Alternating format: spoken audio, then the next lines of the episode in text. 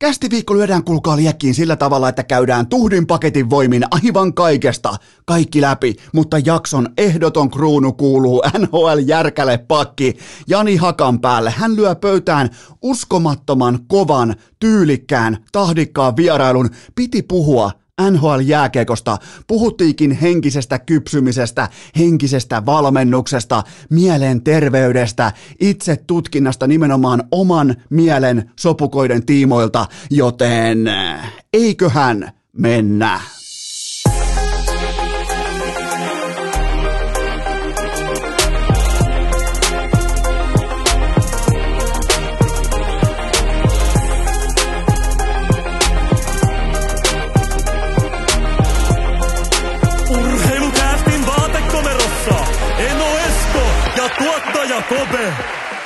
Tervetuloa te kaikki mitä rakkahimmat kummikuuntelijat jälleen kerran viikonlopun jälkeen urheilukästin mukaan. On maanantai yhdestoista päivä lokakuuta ja sallikaa mun vaatia teiltä heti kärkeen pienimuotoinen hetkonen, koska mun pitää pukata juuri nyt, juuri tällä hetkellä tuottaja Kope ja apulaistuottaja Hunu urheilukästin legendaariseen betoniporsasautoon, eli lava-autoon. Me lähdetään jälleen kerran hommiin, mutta mä en kerro vielä, että mihin. Sen sijaan mä kerron teille, rakkaat ihmiset, jotka ette vielä osaa, joten te toisin sanoen opiskelette, niin vihdoinkin teidän ääntä on kuulu. Nimittäin kun sä menet tänä aamuna maanantai aamuna osoitteeseen hikipanta piste fi, niin sä voit vihdoin ostaa huippuhimoittuja, haluttuja urheilukästin kangasmerkkejä. Eli siellä on kangasmerkkejä. Mä ootan ennen kaikkea sitä ei-opiskelijaa tai pikemminkin äh, elämänkoulusta äh, valmistunutta kouvolalaista, joka ompelee urheilukästin kangasmerkin pilottitakkiinsa.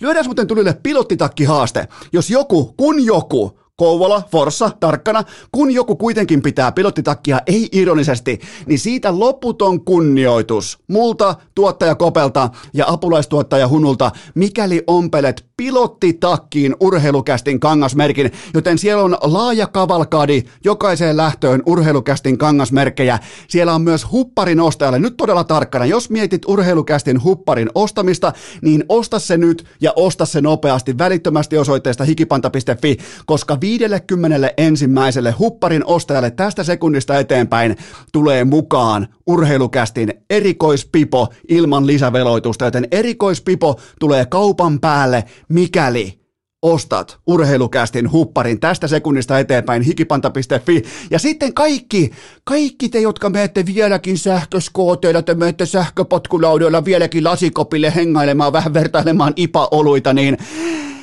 urheilukästin paadelpaidat, ne on tosiasia. Ne ei ole enää mitään fantasiaa, vaan nimenomaan nyt puhutaan paadelpaidoista. Ymmärrätte heti, kun menette katsomaan osoitteesta hikipanta piste fi, että mistä on kyse. Mä tein teille, kuulkaa, rakkaudella sydänverellä, mä tein teille paadelpaitoja, menkää ostamaan. Kun teillä on sellainen paita päällä, ja te menette sinne lahjattomien lasikoppiin pyörimään, niin te kuulutte urheilukästin paadelseuraan. Ja se on kuitenkin se, ää, se on se pyramidin huippu. Se, se on se benchmark, kuulua tähän kyseiseen seuraan, joten myös paadelpaitoja vihdoin saatavilla osoitteessa hikipanta piste fi, mutta nyt mulla on täällä urheilukästi, ja me lähdetään liikkeelle urheilukästin legendaarisella lava-autolla. Tuottaja Kope messissä, ää, apulaistuottaja Hunu totta kai myös mukana. Meillä on koko lava täynnä betoniporsaita. Haettiin ne Hämeenlinnasta pois, koska Äh, siellä kansa tietää jo, että mestaruus tulee. Sie- siellä ei tarvi lähteä torille, tietsä, alasti juoksemaan tai kusemaan pitkin nurkkia kuin nykypäivän Olympiastadionilla, vaan siellä otetaan aikuisuuden tilassa vastaan se tosiasia, että H P K ei häviä enää ikinä kellekään Jarno Pikkaraisen komennossa, joten me haettiin betoniporsaat pois, me viedään ne Jyväskylään ja me muurataan. Ja nuori kaveri, mä tiedän, tää on kova muuvi, tää on, mutta tää on tän kaverin, tää on tän nuorukaisen oman edun. Me ollaan edunvalvojia tässä tilanteessa. Minä, tuottaja Kope ja apulaistuottaja Hunu, me muurataan betoniporsailla Joakim Kemell hänen kämppänsä sisään siten, että hän ei pääse enää jääkiekkokaukolaan seuraavaan Ää, viiteen kuukauteen ainakaan. Nyt, nyt aletaan puhumaan todella vakavista panoksista, nimittäin jos toi raitin poika, joka vetää ylimielisillä erkoilla, leikkaa saksilla, vanhan niin kuin Fiskarsin mummolan saksilla, leikkaa hanskansa riekaleiksi ja menee kaukaloon, se valataan tällä menolla joko Buffaloon tai Arizonaan, sehän ei käy. Se, se yksinkertaisesti se ei meille käy. Se ei käy, se ei käy, se ei kerta kaikkiaan käy. Joten tota, me, me ollaan todella huolissani minä ja sinä. Me ollaan suomalaisen urheilun asialla minä ja sinä. Joten meidän on pakko muurata tällä tiedolla, mitä meillä on saatavilla, Joakim Kemell, oman kämppänsä. Mä oletan muutenkin, että siellä on niinku kämpät lähtökohtaisesti sekä sisältä että ulkoa betonia Jyväskylässä, niin tämähän tavallaan sopii myös sisustukseen, joten älkää ihmetelkö, jos me tullaan nyt urheilukästi lava-autolla Jyväskylään ja muurataan tämä nuori kaveri, seitsemäntoistavuotias kaveri sinne kämppänsä sisään, koska jos hän astuu tässä formissa jääkiekkokaukaloon vielä jatkossakin, hänet varataan joko Buffaloon tai Arizonaan. Lähtee ihan pommin varmasti joko ykkösen tai kakkosena. Herra Jumala, yhteentoista iltaan, yhteentoista peliin, yhdeksän uunia. Lauantaina Kalpa. Kalpa on siis täynnä aikuisia jääkiekkoilijoita, jotka saa palkkaa jääkiekon pelaamisesta. Siellä on osalla jopa ihan perseissäkin karvoja, karvoitusta suorastaan. Niin se kaataa Kalpan yksin kotikentällään Hippoksen hurmoksessa, no, no, nostaa oman joukkueensa yksi neljä tappioasemasta viimeisten minuuttien aikana viisi neljä jatkoaikavoittoon tehden itse kaksi nuottaa syöttäen yhden. Ensimmäinen maali omista jaloista, paikallaan olevasta kuolleesta tilanteesta, pelkällä mailan vivulla kiekko uurnaan.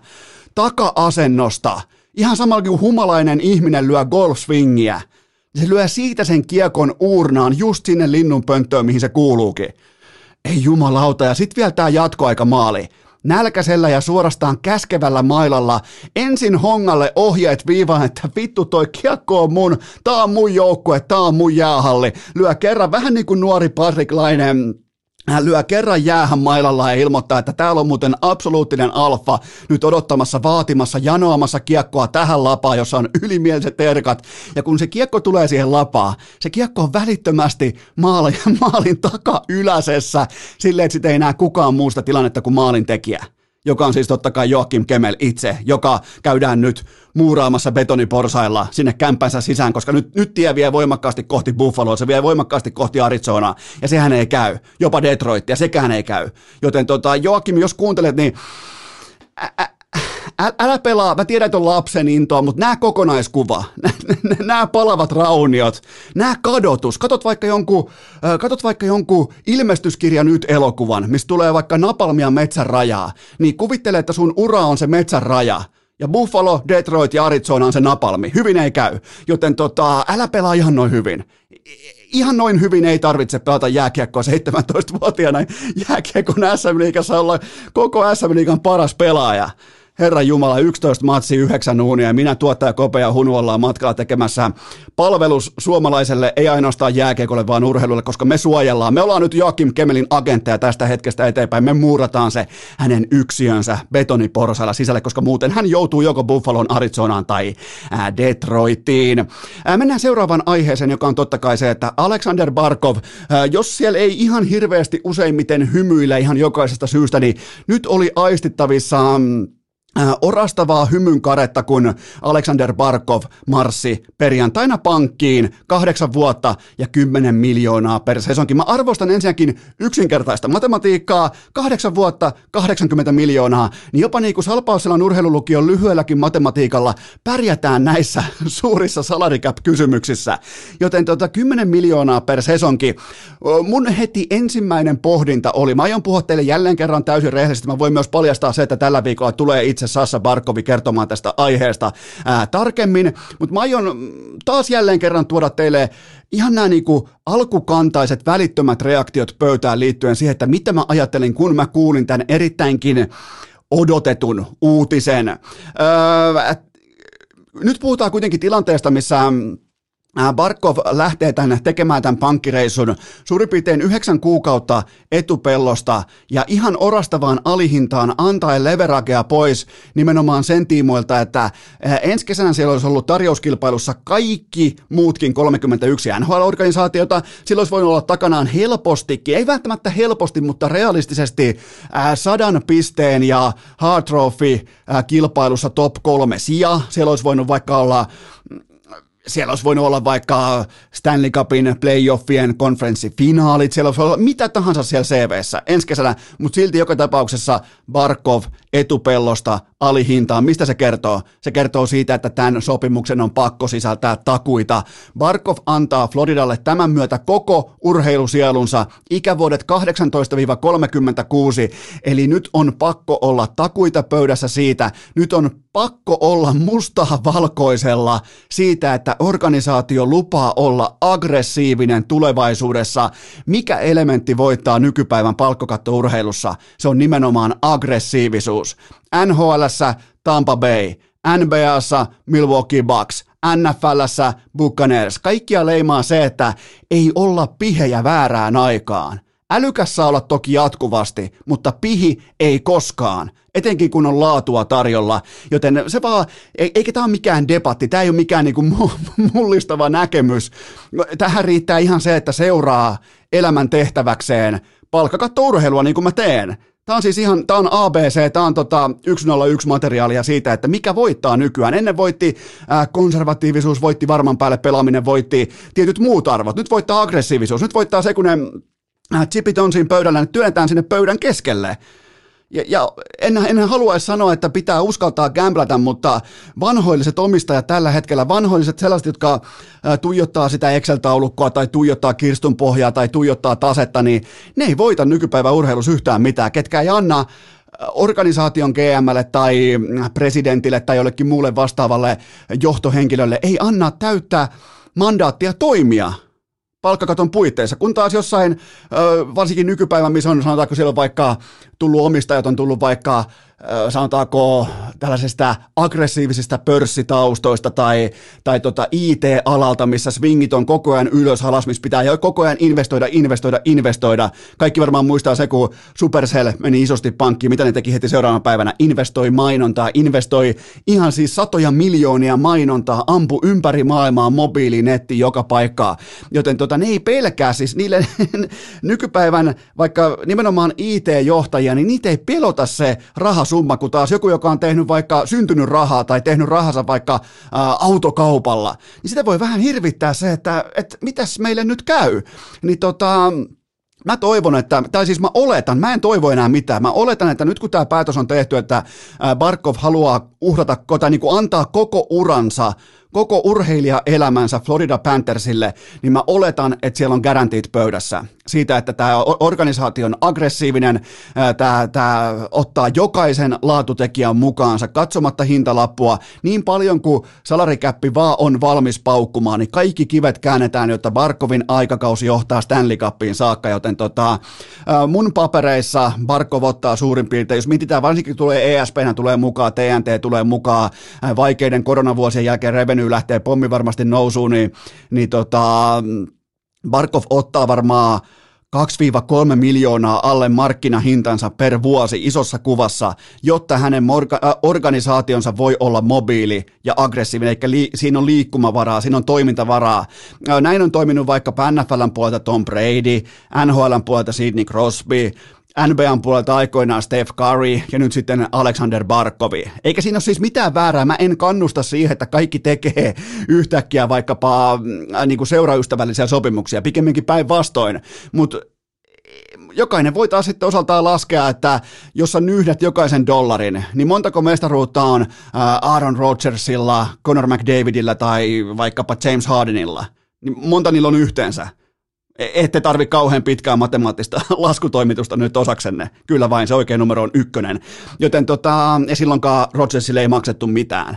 Joten tota, mun, mun analyysi on se, että Barkov tähtää tällä toiminnalla vain ja ainoastaan Stanley Cupiin. Hän on valmis jättämään rahaa rannalle, hän on valmis jättää rahaa pöydälle, konkreettista siis miljoonia dollareita pöydälle, jotta hänen rakastamansa, aidosti rakastamansa jääkiekkoyhteisö, jääkiekkoorganisaatio voi olla aggressiivinen. Tätä on, tällainen on, tää on, tässä on jotain romanttista, tässä on jotain kaunista ja mä en ole ihan hirveän yllättynyt, että suomalaispelaajista tämän Tämän lyö pöytää, tämän tekee nimenomaan Alexander Sassa Barkovi, mutta kysytään häntä kuitenkin sitten ihan itseltään tuossa tuossa hitusen verran myöhemmin, mutta tota, tämä on, tää on jotenkin niin sassamainen, tämä on Barkov-mainen ja, tota, ja kahdeksan vuotta kahdeksankymmentä miljoonaa, niin, niin tota, kyllähän kuitenkin hakee tuosta lajista semmoisen sata viisikymmentä miljoonaa pois. Et nyt ei pidä ymmärtää tätä sen kautta, että et hän missaisi jotain. Mutta business on aina bisnestä ja aina pitää löytää se oikea hintalappu suhteessa niin kuin annettuun kompensaatioon ja näin poispäin. Ja mä oon ihan varma, että tässä sopimuksessa on paljon garantiita mukana, paljon sitä mukana, että nyt kelpaa vain Stanley Cup, koska ei Sasha Barkov. Ilman voittamisen suurinta, puhtainta ideologiaa Alexander Barkov ei olisi jäänyt Floridaan. Ää, otetaan vielä yksi aihe, ää, yksi pikainen aihe tähän ensimmäisen segmentin hännille. Ää, sille on oikeastaan olemassa kaksi syytä, minkä takia mä olen seurannut Robert Heleniuksen uraa jo suurin piirtein ää, reilut viisitoista vuotta. Ää, sy- syy numero yksi on se, että mä oon enemmän tai vähemmän nyrkkeilyperheen, nyrkkeilyyhteisön kasvattaja, eli ihan johtuen vain siitä, että meidän iskän ää, tallissa oli aikoinaan Heinolan, ää, taisi olla jopa niin kuin lähialueen ainoa nyrkkeilykehää, sitten sitä, sitä sitten talkoovoimin pystyteltiin erilaisiin paikkoihin, Kymenkartanon koululle ja pitkin jäähallia ja kunnallistaloja ja työväentaloja ja näin poispäin, joten, joten mulla on niinku, eikä ole mitään tekemistä siis huippunyrkkeilyn kanssa, mutta nyrkkeilyharrastuksen kanssa on tullut paljon ihmeteltyä elämää tuossa nuorempana ja, ja, ja tota, muistan sen kyllä ikuisesti, kun alettiin kohista silloin tällaisesta mun ikäisestä. Se syy numero kaksi on se, että Robert Helenius on mun kanssa tismalleen saman ikäinen, me ollaan molemmat kahdeksankymmentäneljä tammikuun lapsia, joten tota, mä oon saanut siinä mielessä vähän sisäradan ää, oppia Helenius alkuurasta, urataipaleesta paljon enemmän, koska erilaiset valmentajat on koko ajan myös mun kanssa ollut enemmän tai vähemmän yhteydessä liittyen tähän ex-talenttiin, joka oli silloin ihan älytön talentti kohti, menossa kohti raskasta sarjaa, mutta äh, unohdetaan voitot ja tappiot, siivotaan koko pöytä. Tää tässä, mitä me ollaan nyt nähty viikonlopun mitassa, varhain sunnuntai-aamuna, tää tässä on jotakin täysin ennennäkemätöntä suomalaisessa urheilussa. Helenius täyttää tammikuun alussa kolmekymmentäkahdeksan vuotta ja näyttää urheilijana paremmalta kuin koskaan, kuin koskaan ikinä aiemmin, edes haavekuvissaan, edes trimmatuissa julisteototuksissa. Muistatte varmaan sen ajan, kun öö, nyrkkeilystä matseista tehtiin julisteita, eli mentiin poseeraamaan ja sitten siihen lyöt Helenius vastaa toi tai toi ja sitten tulee juliste. Nykyään kaikki on netissä, kaikki on, kaikki on niinku digitaalisessa muodossa, mutta se ei ole koskaan näyttänyt noin hyvältä edes omissa fotosopat- fotosopatuissa julisteissaan. Liike, silmänkäyttö, balanssi, terävyys, ryhti, läsnäolo, silmien kirkkaus, lyöntien läpivienti, lyödään vastustajasta läpi sitä kättä, koko kroppa mukana, balanssi kaikki. Miettikää, hän tuhosi ensin liki kahdeksantoista vuotta omaa erittäin potentiaalista uransa klassisen kuolemansynnin voimin, eli laiskuuden voimin. Ja nyt hän on tuhonnut puolalaistähti Adam Kovnaccin uran kahdeksantoista kuukauden ajanjakson sisällä omakätisesti, vai pitäisikö sanoa ihan omanyrkkisesti. Ja mä en halua kuulla sanaakaan mistään hylkäyksestä, joka oli, sekin oli välittömästi niin kuin tällainen puolihalpa valeuutinen sieltä Las Vegasin ytimestä. Tämä oli teurastus. Tämä oli, tämä oli kylmä teurastus alkaen sekuntilukemasta neljätoista. Tämä oli Heleniukset, tämä oli statement, tämä oli ylimarssi, tämä oli performanssi. Tämä oli saapumisilmoitus kaikille Joshuaille, Wildereille, Tyson Furylle, kaikille promoottoreille, että hei, tämä on real deal tämä jätkä.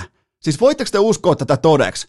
Robert Helenius on oikeasti siinä rotaatiossa mukana, josta poimitaan seuraavat Joshua Usykin, Wilderin, Furyn ja kumppaneiden ottelut, nimenomaan kumppaneiden otteluiden vastustajat M M-vyömatseihin. Et, et, se vitsi on muuttunut todeksi ja kaiken taustalla on mykistävä ja kaiken mullistanut elämäntapamuutos, joten mä oon antanut, ja mä oon ollut helvetin pettynyt, koska mä oon aina, sen, jos mä oon jotain tiennyt urheilusta, ja, ja sitä ei ole ihan hirveästi, sitä, niin kuin, siitä ei saada isoa lapiollista täyteen, mutta se mikä mulle tehtiin selväksi jo silloin kuusitoista seitsemäntoista vuotta varmaan sitten on se, että tää kaveri tässä, tän niin kuin synnynnäiset lahjat olla raskaansarjan nyrkkeilijä on aivan täysin poikkeukselliset. Ja sit me katsottiin me urheilufanit varmaan kuusitoista vuotta sitä, kun se polttaa samassa saatanan roskiksessa omia lahjojaan, kunnes sitten kolmekymmentäkuusi kolmekymmentäviisi-vuotiaana päättää, että ollaan myös urheilijoita. Ihan käsittämätön, siis hattu nousee niin korkealle, kun se voi nousta tässä urheilukästin matalan pultin vaatekomerossa, ihan siis tuonne katon rajaan saakka. Tämä on kova juttu, ja unohdetaan jälleen kerran ne voitot ja tappiot, niitä tulee tai menee, ja niitä on tullut, tullut tähän saakka nimenomaan nyt kaksi kappaletta Kovnacciin vastaan, seuraavasta voi tulla L, voi tulla W, mutta nimenomaan tämä, että miten hän on rakentanut itsensä uusiksi, huippu-urheilijaksi, näyttää terävältä, freshiltä, urheilijalta, jumalauta, Robert Helenius. Mä, mä oon siis, mä oon hyvä, etten sanot, sanattomuuden tilassa, koska mä oon nähnyt minkälaista hevon paskaa hänen harjoittelunsa on ollut. Ja, ja miten välinpitämätöntä hän, ja miten hän on halveerannut omaa lahjattu, niin kuin lahjakkuuspankkiaan oikeastaan vuoteen kaksituhattayhdeksäntoista kaksituhattakaksikymmentä saakka. Tämä on ihan käsittämätöntä. Tämä on, tämä on todella kova suoritus. Eikä ainoastaan voittaa, vaan hakata Adam Kovnacci siihen kuntoon kuudessa erässä, että se ei näe oikealle ylös, vasemmalle alas, se ei näe mihinkään. S- s- silloin...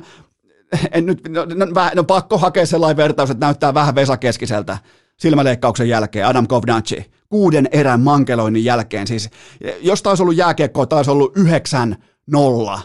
Tähänkin olisi tuotu vanhaan, niin kuin Nuori Suomi hengessä olisi tuotu sellaisen jättimäinen pilli sinne tota, toimitsija-aitioon, siihen olisi puhallettu, että lopetetaan peli tähän. Tämä oli kova, Robert Helenius. Hattu nousee todella korkealle. Tämä on, tämä on, tämä on statement, tämä on saapumisilmoitus ja tota, ootan nyt jo innolla, että mihin tämä johtaa. Nyt on todella paljon kiinni neuvottelutaidoista, tyrkyttämisestä, itsensä tarjoamisesta, jalan tunkemisesta ovien väliin, kabinetissa voittamisesta. Nyt on todella paljon siitä kiinni, mutta toi itse urheilupuoli tällä hetkellä, wow! Urheilukääst! Kaivohuoneen loputtoman piikin siirtely jatkuu tälläkin kaudella. Tähän välikköön mulla on teille huippunopea kaupallinen tiedote, jonka tarjoaa E A Sports. It's in the game, N H L kaksikymmentäkaksi kaupoissa tällä viikolla. Mutta, mutta, mutta, sä voit varmistaa eturivin paikan tilaamalla ennakkoon just nyt. Meet osoitteeseen e a piste com, tilaat X-Factor Editionin, sen version, sen käyt kaappaamassa itsellesi. Se tulee jo keskiviikkona sulle pelattavaksi, joten E A Sportsin huippu odotettu, jopa niinku sellainen syksyn virallinen merkki, että hei, nyt on kaikki hyvin, kausi alkaa, lehdet putoaa puista ja E A Sportsin N H L, tuorein N H L on kaupoissa kaikille laitteille, mankeleille ja mööpeleille, ja se mikä tässä X Factor-versiossa on hyvää, niin on ennen kaikkea se, että vaikka sä päättäisit ostaa sitten viimeisimmän sukupolven konsolin tai päivittää sun vaikka ää, Xbox Onein tähän uuteen S-seriekseen, niin tota, tää peli mukautuu, tää peli elää sen muutoksen mukana, joten ei tarvitse kantaa huolta siitä, että onko sun peli vanhalle konsolille, vaan tää nimenomaan tää X-Factor-versio, tää kääntyy myös sille uudelle Uh, niin kuin uuden sukupolven konsolille sitten asianmukaisesti, joten tehkää, menkää tekemään ennakkotilaus nyt. Nyt on hyvä päivä tehdä se, nyt on maanantai. Menkää osoitteeseen e a piste com ja muistakaa E A Sports. It's in the game. Ää, tähän kylkee myös toinen huippunopea kaupallinen tiedote. Sen tarjoaa urheilukästin pääyhteistyökumppani Liikku Kuntokeskukset. Kuunnelkaa tarkasti. Tätä tarjousta on jäljellä enää keskiviikkoon saakka, eli yhteensä maanantai, tiistai, keskiviikko, kympillä ensiasiakkuus. Tämä on, tämä on älytön. Tämä on siis, tämä on huumaava neljäkymmentäkahdeksan euron alennus. Se maksaa vaan kympin liittyä Liikun asiakkaaksi ja mä en keksi mitään syytä. Mä katson tälläkin hetkellä ulos. Vettä tulee aivan kaatamalla. Mä en keksi mitään syytä, miksi sä et liittyisi osoitteessa liikku piste fi Liikun asiakkaaksi. kymmenen euroa keskiviikko. Sen jälkeen on turha itkeä. Sitten on ihan turha lähteä miettimään, että no miten se nyt maksaa viisikymmentäkahdeksan euroa. No sen takia, kun sä et tarttunut jumalauta alennukseen. Se on kymmenen euroa. Toistot sisään. Tää on ryhdin syksy. Ei muuta kuin liikku piste fi ja kympillä messiin. neljäkymmentäkahdeksan euroa. Mä annan sulle rahaa neljäkymmentäkahdeksan euroa. Käytä se hyvin. Keskiviikkoon saakka osoitteessa liikku piste fi. Ää, tähän kylkee myös huippunopea K kahdeksantoista. Tuoteinformaatio, sen tarjoaa tuttuun tapaan Coolbet. Ää, tuplausviikko alkaa tänään kello kaksitoista vedonlyönnin saralla ja tuplauspokeri on tuttuun tapaan kello yhdeksäntoista. Pokeri kannattaa pelata mikäli aikoo myös osallistua tuplausviikkoon vedonlyönnin saralla, koska jokainen bonuseuro tulee tuplana pelkästä osallistumisesta, pelkästä pokeriosallistumisesta jokainen euro tulee tuplana takaisin. Ää, tota, jalkapalloon liittyen, huuhkajien liittyen, mun on pakko syrjäkarein, vähän jopa itse häpeän keskeltä myöntää, että tiistai-illalle mua kiinnostaa Kazakstanin kotikertoimet. Mua kiinnostaa No käy ehkä kohta vähän tarkemmin läpi, mitä mä näin nyt lauantai-illan osalta, mutta mun on pakko myöntää, että mua kiinnostaa Kazakstanin jättimäiset kotikertoimet tietyillä spreadeillä tiistai-illalle, mutta kaikki kampanjat Kulpetin sivustolta, kaikki pelaaminen älykkäästi maltilla ja koo kahdeksantoista. Urheilukääst! Kolumbuksessa on kaikki hyvin! Tässä lienee paikallaan myöntää, että tavallaan tekisi mieli päästää teidät jo Jani Hakanpään loistavan loistavan, siis todella niin kuin kypsän vierailun pariin, mutta kuitenkin on pakko poimia myös teiltä muutamia pohdintoja pöytää, koska jälleen kerran vähemmän ehkä yllättäen inbox ollut kohtalaisessa liekissä pitkin viikonloppua, joten tuottaja Kopen ja apulaistuottaja Hunun yhteisestä kysymyssäkistä ensimmäinen kysymys Lavetille. Kuka voittaa suomalaisten pistepörssin alkavalla N H L-kaudella? Ää, tulee muuten sitten kohtalaisen mukaansa tempaava ralli. Ää, erittäin mielenkiintoi mittelö Barkov, Aho, Rantanen. Heitetään siihen vielä mukaan vaikka Teräväinen. Heitetään, no välttämättä en pysty perustelemaan siihen ihan hirveästi nyt kuitenkaan muita, mutta toi kärkikolmikko höystettynä huippukuntoisella Teuvolla, niin meillä on aika hyvä, hieno ralli edessä. Ja tää ralli ei tule tyssäämään hevostallin edustalla olevaa hiekkakasa. Joten tota, ää, tästä tulee he, suomalaisittain totta kai ihan fantastinen sesonkin, mä ootan jo, ja mä en, mä en oota mitenkään silleen ää, niinku feikkinä tai että on jotenkin coolia hypettää N H L, mä, mä oon ihan täysin, mulla ei tarvitse teille esittää yhtään mitään, niin tota, mä jotenkin, mulla on sellainen lapsen into liittyen N H L, mä en li- tiedä liittyykö se siihen, että mulla on käytössä uutta dataa, mulla on käytössä uusia datavelhoja, uusia palveluita, pystyy katsomaan vähän pinnan alle syvemmälle näin poispäin, mutta tota, jotenkin ihan helvetinmoisella tavalla odottaa nimenomaan tätä sesonkia näiden suomalaispelaajienkin aiheuttamista syistä. Kyllä noita on vaan niin helvetin hienoa seurata, mutta Barkovia puoltaa se, että hän on koko organisaation seinät ja katto, mutta Barkovia taas tavallaan hänen tuotantoaan leikkaa se, että hän, hän pelaa myös ylivoimaisesti arvokkaimmassa puolustavassa roolissa omassa joukkueessaan.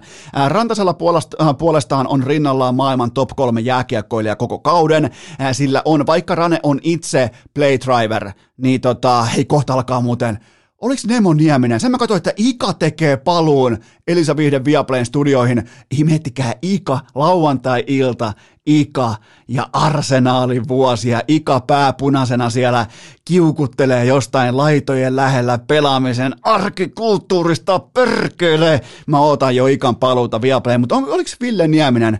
No, lähdetään siitä, että Nemokin on siellä, niin saadaan taas kuulla, että playdriver tulee paikalle. Mä tyk- jotenkin niinku, to, tuotakin odotan, odotan aika niinku vilpittömällä lapsen innolla, mutta öö, vaikka Rane on itse pelin tekijä, hän on itse tavallaan erittäin... Hän ei ole vain mukana, niin kuin vaikkapa Puljujärvi, niin kuin rakkauden sanottuna, Rane on itse tekemässä, rakentamassa tota temppeliä, joten tota, se tulee olemaan aikamoista tuhoa koko kauden, ja Aho puolestaan on datansa puolesta valmis astumaan samalla tavalla uudelle tasolle kuin Barkov kaudella seitsemäntoista kahdeksantoista, mutta se mikä Ahon tiimolta on mielenkiintoista, niin hän on nyt jo samassa iässä kuin Barkov oli aiemmin niin kuin verrannollisesti, niin hän on jo askeleen tai pari voimakkaasti tuotannollisesti edellä Barkovia, joten mä otan itse asiassa Aholta, mä odotan häneltä ihan hyper mega super kautta, joten tota, pakko se on vastata kysymykseen. Järjestys on meikän papereissa Aho, Rantanen, Barkov ja kaikki ylittää yhdeksänkymmentä pisteen rajan. Siitä lähdetään yhdeksänkymmentä tai boost. Seuraava kysymys. Ai ai. Löikö kummikuuntelijat lopulta koko pelaajakerroin markkinan uusiksi Suomessa? Olihan sieltä nyt siis niinku ihan täysin hävyttömiä swingejä sattumalta perjantai-aamusta alkaen, eikä ainoastaan Kulbetilla, että esimerkiksi Puljujärven pisteraja nousi kolmekymmentäyksi pilkku viisi kolmekymmentäkuusi pilkku viisi, Rantanen nousi seitsemänkymmentäkuusi pilkku viisi kahdeksankymmentäneljä pilkku viisi, ja sitten taas vaikkapa Teräväinen nousi neljäkymmentäkuusi pilkku viisi viisikymmentäneljä pilkku viisi, joten tota, kyllähän me taidettiin aika tuntuvallakin kouralla. Näitä on helppo näitä linjoja heilauttaa lyömällä, koska, koska tota, näissähän muuten ei ole volyymit mitenkään ihan hirveän korkealla, joten nämä ei kestä merivettä ihan samalla tavalla kuin normikohteet, mutta ää, onhan toi niinku, onhan toi hurjaa, että siellä on tuollaisia jopa yhdeksän pinnan midlejä tarjolla, jos joku harrastaa midleä, jos joku, joku, ai, niin kuin, joku pelkää pimeätä, niin menkää ottaa midlet pois, mä en mene, mutta tota, mä, raidaan, mä raidaan näillä alkuperäisillä linjoilla ja mä en lähde kalastelemaan midleä, eli midle tarkoittaa sitä, että sä lukitset sun position, sä et ainakaan jää tappiolle, mutta vaikkapa Rantasen tapauksessa niin tohon osuu, tohon osuu siis kahdeksan pistettä, milloin sä voitat sekä overin että underin. Niin tota, mut musta, mä, mä en, mua ei ole koodattu tätä varten, mä en tee tällaista ja mä en hae midlejä, mutta tota, koska mulla on sellainen vipa, että niin kuin tuli sanottua, Rantanen tekee yli yhdeksänkymmentä paunaa, niin toi under kusee myös tuolta isommalta linjan puoliskolta paskaksi tuossa, mutta tota, ei tätä tule ihan joka päivä eteen, että sattumoisin perjantai-aamusta lukien, niin, niin koko kaikkien tarjolla, kaikille, kaikkien niin kuin laadukkaiden peliyhtiöiden pelaajakertoimet niin kokee aikamoista rummutusta, mutta tota, mä kuiskaan teille vielä yhden, mä kuiskaan yhden kappaleen tämän pelaajan, status on ollut niin pitkään epäselvää, että tarvittiin vähän lisätietoa siitä, että missä mennään, mikä on kunto ja mikä on iskukyky, joten tota, mä kuiskaan tämän teille, mä en laita tätä mihinkään someen esille, tätä kerroin ei mene sulamaan alta pois, mutta Vladimir Tarasenko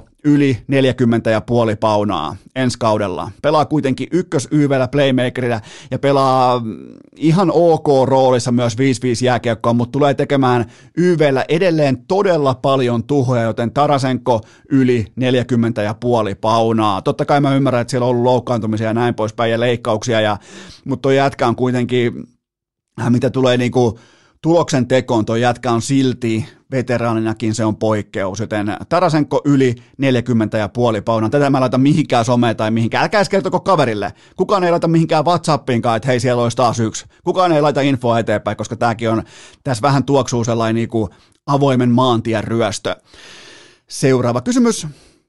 Mitä ajatuksia Carey Pricein tilanne herättää?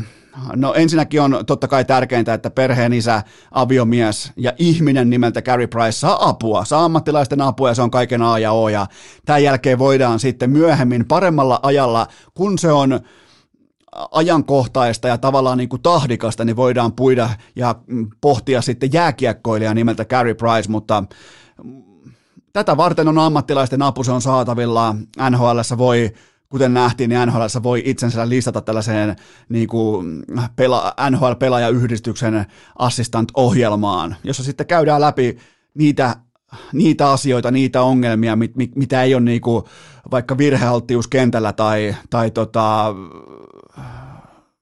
tai, tai se, että kentällä ei kulje, vaan tuolla puhutaan paljon paljon tärkeämmistä asioista, ja hienoa, että Carey Price uskaltaa hakea apua, uskaltaa puhua näistä asioista, tavallaan niin kuin itse mega supertähtenä antaa myös esimerkin kaikille meille tavallisille pulliaisille, että hei, ollaan kuitenkin samassa veneessä ja, tota, ja nämä asiat voi kohdata ketä tahansa, ja itse asiassa tämän, tämän jakson vieras Jani Hakanpää tulee puhumaan myös samoista tekijöistä erittäin älykkäällä ja, ja tahdikkaalla tavalla, joten tota, Vaikka, vaikka mun niinku ajatuksilla ja rukouksilla ja tsempeillä ei ole Carey Pricein suuntaan mitään merkitystä, mutta silti mä totean, että on hienoa nähdä, miten jääkiekkoperhe antaa kollektiivisen tukensa Montrealin supertähti, maalivahti, mahtava perhe, niin se mahtava tyylikäs. En ole koskaan kuullut yhtäkään pahaa sanaa hänestä, ja tota, toivottavasti kaikki kääntyy parhain päin. Seuraava kysymys. Onko Vaasan Sportin syyslento vain osa kuumaa starttia vai onko se todellinen sopimus? Ai ai, real deal. Mä toimin, aina kun multa kysytään jotakin tällaista, mä toimin, mä voin nyt niinku antaa mun hyvin salaisen kaavan, miten mä tarkastan tällaisen niinku mahdollisen fraud-epäilyn. Se toimii tällä tavalla, että ensin tehdään kunnon silmätesti ja sen jälkeen datatesti ja annetaan niiden puhua. Sun ei periaatteessa tarvitse ihan hirveästi olla asiasta mitään mieltä. Eli mä etsin joukkueesta tarkoitushakuisesti fraud-merkintöjä. Sportin kohdalla niitä ei löydy. Ei tulikuumaa veskaria, ei hypertehokasta hyökkääjää, ei, ei, ei jotain yksittäistä kiekollista megapakkia, ei uskomatonta erikoistilanne pelaamista, ennen kaikkea A V tuolla vuotaa suorastaan aika karmeellakin tavalla, toi joukkue ei ole ihan korsi- tai kiekonhallintatilastoissa mitenkään erityinen, joten tota, Sport johtaa koko liigaa kymmenen ottelun jälkeen, ja tämähän siis lasketaan totta kai pistekeskiarvosta, mikä on nykypäivän tyyli toimia. Liikaa johtaa joukkue, jonka ykkösveskari on Niko Hovinen ja jonka kiekollista peliä johtaa Turo Asplund. Eli nyt jos, jos vastaus on toi, niin silloinhan kysymys pitäisi olla, että mikä vuosi, mikä valuutta, mikä kaupunki, mutta vuosi on kaksituhattakaksikymmentäyksi ja, ja tota, valuutta on jääkiekon äs äm-liiga. Ennen kaikkea mä iloinen Niko Hovisen puolesta, joka on käynyt, käynyt läpi, tota, Hovinen pitäisi nyt joskus kutsua vieraaksi. Hovisella on nimittäin, mä, mä tiedän, että hänellä on, hän on tota, tehnyt kovasti töitä oman uransa eteen, ja enkä siis tarkoita sitä, että miten kiekko tarttuu räpylää, tai miten pystyy ponttonilla blokkaamaan kiekon, vaan tota, Hovinen voisikin tulla muuten vieraaksi urheilukästi joskus, koska hän on tehnyt, hän on tehnyt pitkän pitkän päivätyön päästäkseen tohon pisteeseen, ja nyt viedäkseen omaa joukkuetta kohti voittamista, niin en, en voisi olla tyytyväisempi, mutta tota, tai ei tyytyväisempi, kuin siis iloisempi hänen puolestaan, konkari, veskari, tyylikäs kaveri. Ja sitten vielä tämä kaikki vielä siten, että miettikää tosielämän Larionov, Jonne Virtasen tehokausi pidetään kokonaan vielä reservissä. Silloin yhdeksän matsiin nolla plus nolla on nolla, joten siellä on vielä niin kuin Monsteri Monnin kädet uloskirjaamatta tähän kauteen mukaan, joten tässä on, niin kuin, tässä on energiaa vapauttamatta. Tässä on vielä yksi onni karsinassa kokonaan, joten tota, hienoa nähdä. Ja mukava nähdä, Sportin fanit lähettää koko ajan inboxiin mulle painetta, että milloin Sport mainitaan, milloin tulee raporttia Sportista, milloin tulee Sportista vieraita, niin, niin tämä on merkityksellisyyttä. Tää, tää on, siis te, te olette saanut mun huomioon, en mä normaalisti mitään Sporttia kato. Mä, mä oon teille aina ihan avoin, ei mua kiinnosta paskaakaan, mitä Sport tekee tai ei tee, koska se on ollut oikeastaan koko mun aikuisia ihan täysin epärelevantti jääkiekkojoukkue, pois lukien Tamin yhdeksänkymmentäviisi viisikymmentä-ajat, mutta tota... Tämä on, tämä ei, ei ole, ei ole fraud-merkintää, tämä on ansaittua, ansaittua matematiikkaa olla tuo. Totta kai siellä on varmaan ollut hyvää swingiä, hyvää myötätuulta, voittanut kolmansia eriä, pomppu sieltä toinen täältä, mutta tota, päävalmentaja Risto Duffalle ja G M Markus Jämsälle ansaittu hatunnosto, ja onhan se nyt pakko mainita vielä, että pelaajakoordinaattori Matti Virmanen, hänen joukkueensa, hänen pelaajansa on äs äm-liigan kärjessä, niin mun sielu hymyilee. Seuraava kysymys. Sanonko se Pikkarainen nyt tuossa filosofiassaan, että pianisti vaan vai pienesti? Öö, Tämä on herättänyt iso debatti, mutta kuunnellaan vielä kerran, että mitä Pikkarainen sanoo. Aina pianisti ammuttaa ensimmäisenä, kun rosvo tulee saluna. Siis kyseessä on tietenkin pianon soittaja. Se soittaa pianoa normaalisti salunassa, jos joku, joku, niin itse tällaisena niin klassisena salunassa kävijänä, niin jos sä menet tälleen salunasta sisään, siinä on ne, ne ovet, mitkä aukeaa tota, potkasemalla kahteen eri suuntaan, kuuluu sellainen klink-klonk, niin tota, pianohan on normaalisti siinä oikean käden etuoikealla. Sitä soittaa pianon soittaja eli pianisti, ja tota, se ammutaan ensimmäisenä. Eli totta kai kyse on pianosta ja sen soittajasta, mutta se mikä on mielenkiintoista, niin tämä Pikkaraisen puhe tässä ääniklipissä tulee vain, aika tarkatkin niin kuin hifiste, hifistelijät huomastaan, että se tulee vain vasemmasta kanavasta. Ja yhden kummikuuntelijan kanssa käytiin läpi skenaario, että ootteko muuten miettinyt, että mitä jos Pikkarainen onkin Batmanista tuttu Bane? Koska aina kun Bane tulee mukaan Dark, Dark Knight Risesissa, niin se äänihän tulee jostain niinku kuuntelijan tai katsojan takaa tai sivustalta. Jostain, niinku, tiedätkö, siihen tuodaan sitä dynamiikkaa, tuodaan sitä niinku Banein läsnäoloa sillä, että se ääni saattaa heilahtaa mistä tahansa mukaan siihen niinku itse juttuun. Niin mitä jos Pikkarainenkin puhuu nimenomaan vain vasemmasta kanavasta? Vähän niin kuin taustalta, mystisesti. Samalla tavalla kuin Bane. Miettikää, Pikkarainen on syntynyt Kuopiossa, se on varttunut Joensuussa ja Heinolassa, eli toisin sanoen hän on kasvanut pimeydessä. Mitä jos Pikkarainen onkin Bane? Mä en kysy, kansa kysyy. Seura- seuraava kysymys, tämä on... Tässä käydään läpi nyt näköjään näitä kaikista tärkeimpiä, kun ei, ei, just niin kuin ei ole urheilua ollutkaan viikonloppuna, niin käydään läpi näitä kaikista tärkeimpiä asioita. Mutta hei, näittekö mitä H P K teki I F K:lle lauantaina? Näittekö, kello seitsemäntoista alkaen käveli yli. H P K käveli I F K:n yli henkisesti, kiekkoilullisesti, kiekonpidollisesti, nelosketjullisesti. Siellä, ei ole, siellä tapahtuu nimenomaan se efekti, minkä mä teille lupasin, kun Pikkarainen tulee. Se on just tehty tollasen...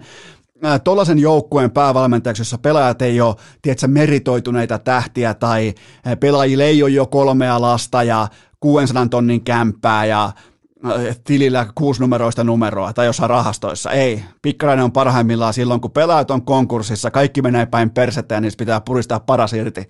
Se on Jarno Pikkarainen. Joten tämä, niin kuin tämä H P K on suunnanmuutos, tämä on vähiten yllättävä asia tämän kauden äs äm-liigassa. Seuraava kysymys. Minkä arvosanan annat lauantai-illan huuhkajille? Mun on pakko myöntää, että mä oon ihan helvetin pettynyt. Siis Markku Kanerva hävisi tämän pelin ajassa kolme sekuntia. Pukki Pohjanpalo antaa pallon taakse avauspotkusta Joona Toiviolle, joka vetää sen N F L-jenkkifutis henkisesti punttaamalla vastustajan päätyyn saakka. Annetaan pallon hallinta pois, jotta saadaan pelata korkeata prässiä. Lähdettiin hekumoimaan jollain niinku korkealla prässillä ja offensiivisella jalkapallolla, koska on kotiyleisö. Mä tiedän, romanttinen ajatus, mä tiedän sankaruutta paljon jaossa, mutta tää oli kaikkea sitä, mitä Markku Kanervan huuhkajat ei ole ollut menestyksensä aikoina. Joten Toivio punttaa pallon Ukrainan päätyyn ja kar- kärkipari, mä näin kun pukki lähtee vetämään sinne vitosen viivan tuntumaan, mä ajattelin, että ei jumalauta. Ne ei pelaa tuloksesta, vaan ne pelaa yleisölle. Tästä ei, tämä ei tule päättyä hyvin. Ja, tota, ja huuhkajat kerää tässä lajissa, ollaan realisteja. Huuhkajat kerää tässä lajissa pisteitä vain yhdellä tavalla. Ja se tapa tuskin tarvitsee esittelyitä kellekään. Se on inhorealismi. Se on poltetun kentän taktiikka. Se on flippien voittaminen. Se on tiivis puolustuspelaaminen. Se on matala prässi. Se on, se on pelaajia pallon alapuolella. Ja nyt sitten pelataan kolmen miehen linjalla ja rokki laitetaan soimaan ja päätettiin hieman irrotella yhtäkkiä Ukrainaa vastaan kaikki marmorit pöydässä. Joten keskimäärin muutenkin elämässä tulee eteen tilanteita, että ne on vaan pakko, ne pitää pystyä naulaamaan joku nämä tärkeät pääsykokeet tai todella merkittävä työhaastattelu tai yhtiön hallituksen kokous tai vastaavaa. Se vaan pitää naulata. Se tilaisuus ei kiikuta itseään joka saatanan kerta hattu kourassa takaisin, että hei, mä oon tilaisuus, käytä mut.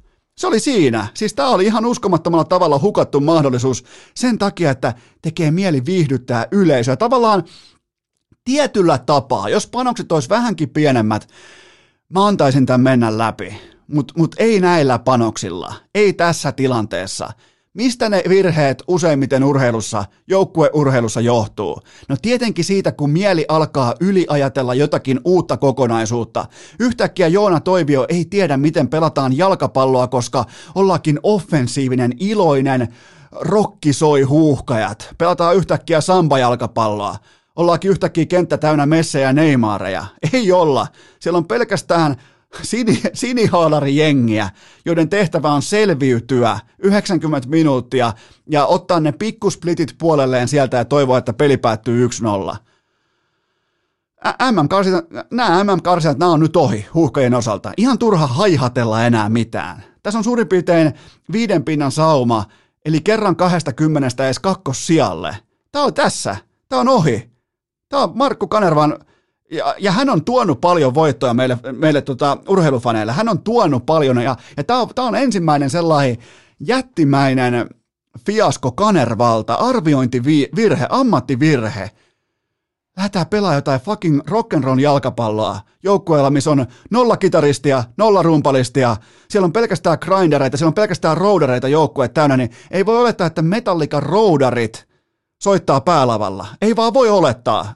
Silloin tulee varmaan virheitä, voisi kuvitella, jos roudarit ottaa Kirk Hammettin kitara ja sanoo, että soita Fade to Black. Ei varmaan lähe, voi tulla virheitä. Joten tota, Joona Toivio oli yhtäkkiä luokaton, mä en ole nähnyt häneltä noin heikkoa peliä. Glenn Kamara jälleen kerran uskomattoman heikko ja keskimäärin pelaajia. Ja sitten se tulee joku niinku lapsen kasvoinen Uro Nissilä kentälle ja se joutuu näyttämään nuottia kameralle, että hei, let's fucking go, että pallo on liikkeelle, mä tulin hyökkäämään, mä anna, tehdään jotain. Ja kamera ei oikein tiedä, mitä pitäisi, heikosti valmistettu, valmennettu ottelusuunnitelma aivan päin persettä. Mä oon, ihan, mä oon todella pettynyt. Tämän takia mä en oota mitään muuta tiistai-illalta kuin pannukakkuesitystä vieraskentällä Kazakstaniin vastaan. En mitään muuta. Tää oli, tän on, pelaajien on pakko tietää. Pelaajat, no ei ole mitään lapsia, no ei ole mitään junnuja. Noista kaikki tietää, mitä tapahtui lauantai-iltana. Siellä lähti roudarit soittamaan Metallican artistien asemasta. Ne lähti soittaa päälavalle ja nähtiin, mikä on lopputulos. Ihan täys fiasko. Ja, ja tämä olisi voinut olla helpostikin nolla kolme, nolla neljä tämä peli. Ihan vaan sen takia, että päätettiin, että hei, annetaan yleisölle jotain.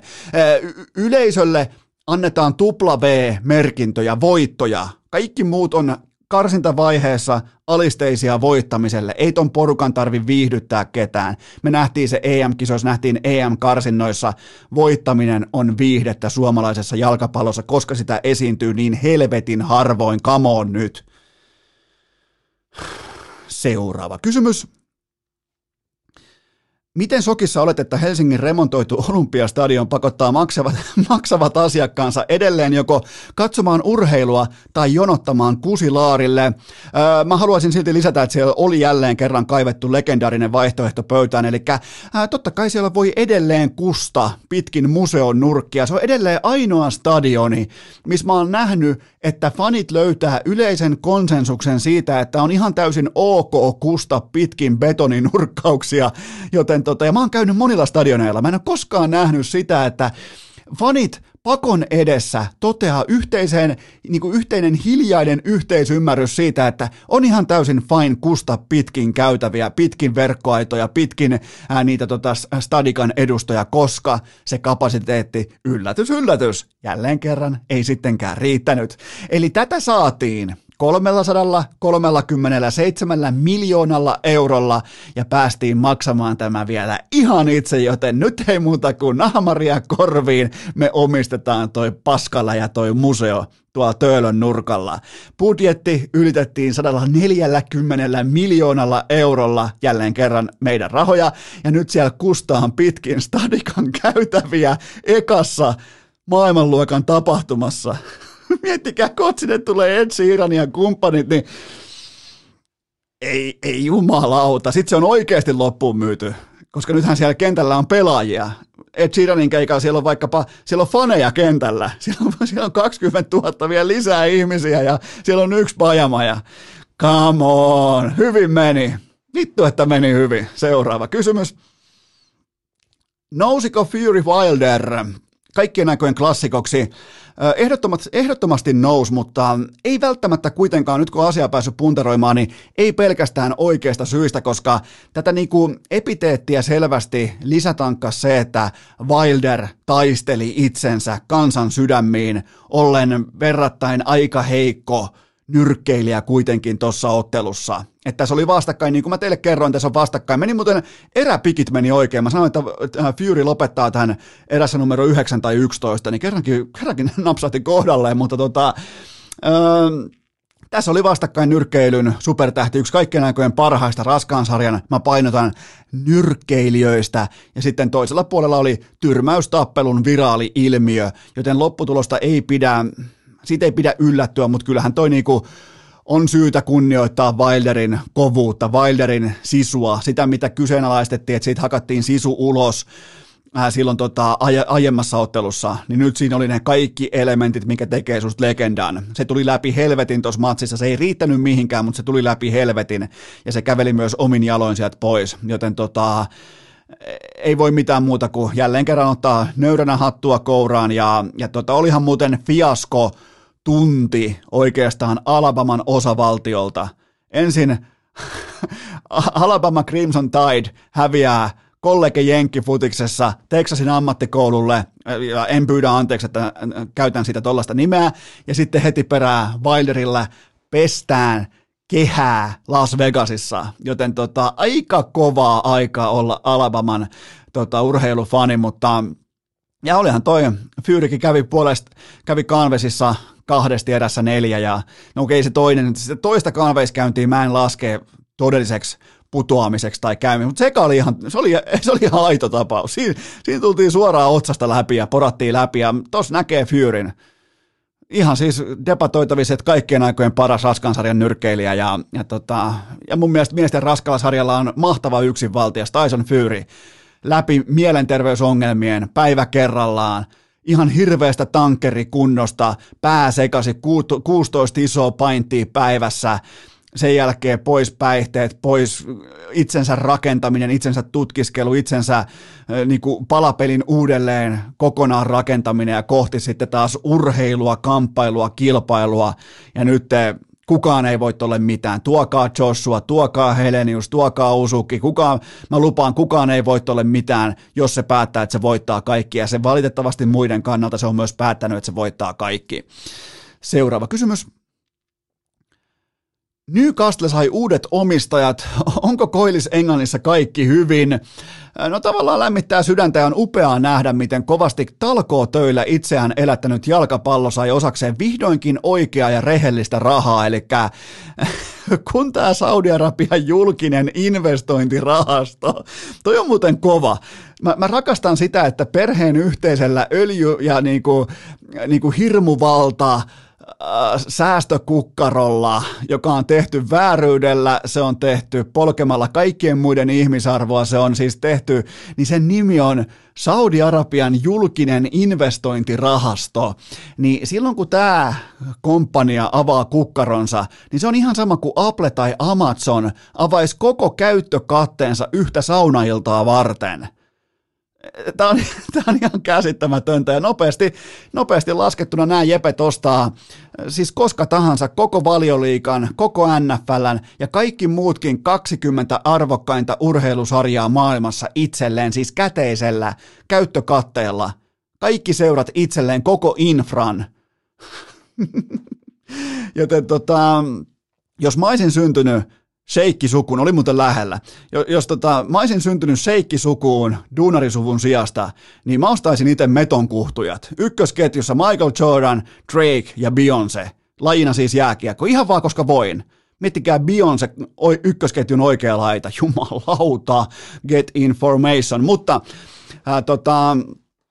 Joo, jokainen varmaan ymmärtää, että mitä jalkapallolla tapahtuu ja ei, ei tässä enää voi kuin nauraa. Jos ei, jos ei aina välillä vähän itkettäisi lajiromanttisista syistä, niin eiköhän tässä niinku selvitä vaan parhaiten, kun nauretaan silloin tällöin näille asioille, koska jokainen varmaan tietää sen, että tuonne tulee nyt tämä Saudi-Arabian julkinen investointirahasto, niin jos rahalla ei ollut vaikkapa Valioliigassa mitään merkitystä tähän päivään saakka, muun muassa Abrahamovic, tota, Cityn omistajat, näin poispäin, niin nyt sillä ei ole sitten yhtään mitään merkitystä. Nämä on ihan nappikauppia, nämä P S G-omistajat ja, ja tota Cityn omistajat, ja nämä on siis ihan, ihan tota, näinhän ei ole pito ollenkaan. Nämähän joutuu luottopuolta käyttää verrattuna näihin tota Saudi-Arabian julkisen investointirahaston jeppeihin, jotka siis omalla suvullaan pyörittää koko maansa, koko Lähi-idän taloutta. Ne omistaa itse kaiken yksin, kuningassuku, kuningasperhe, joten tota...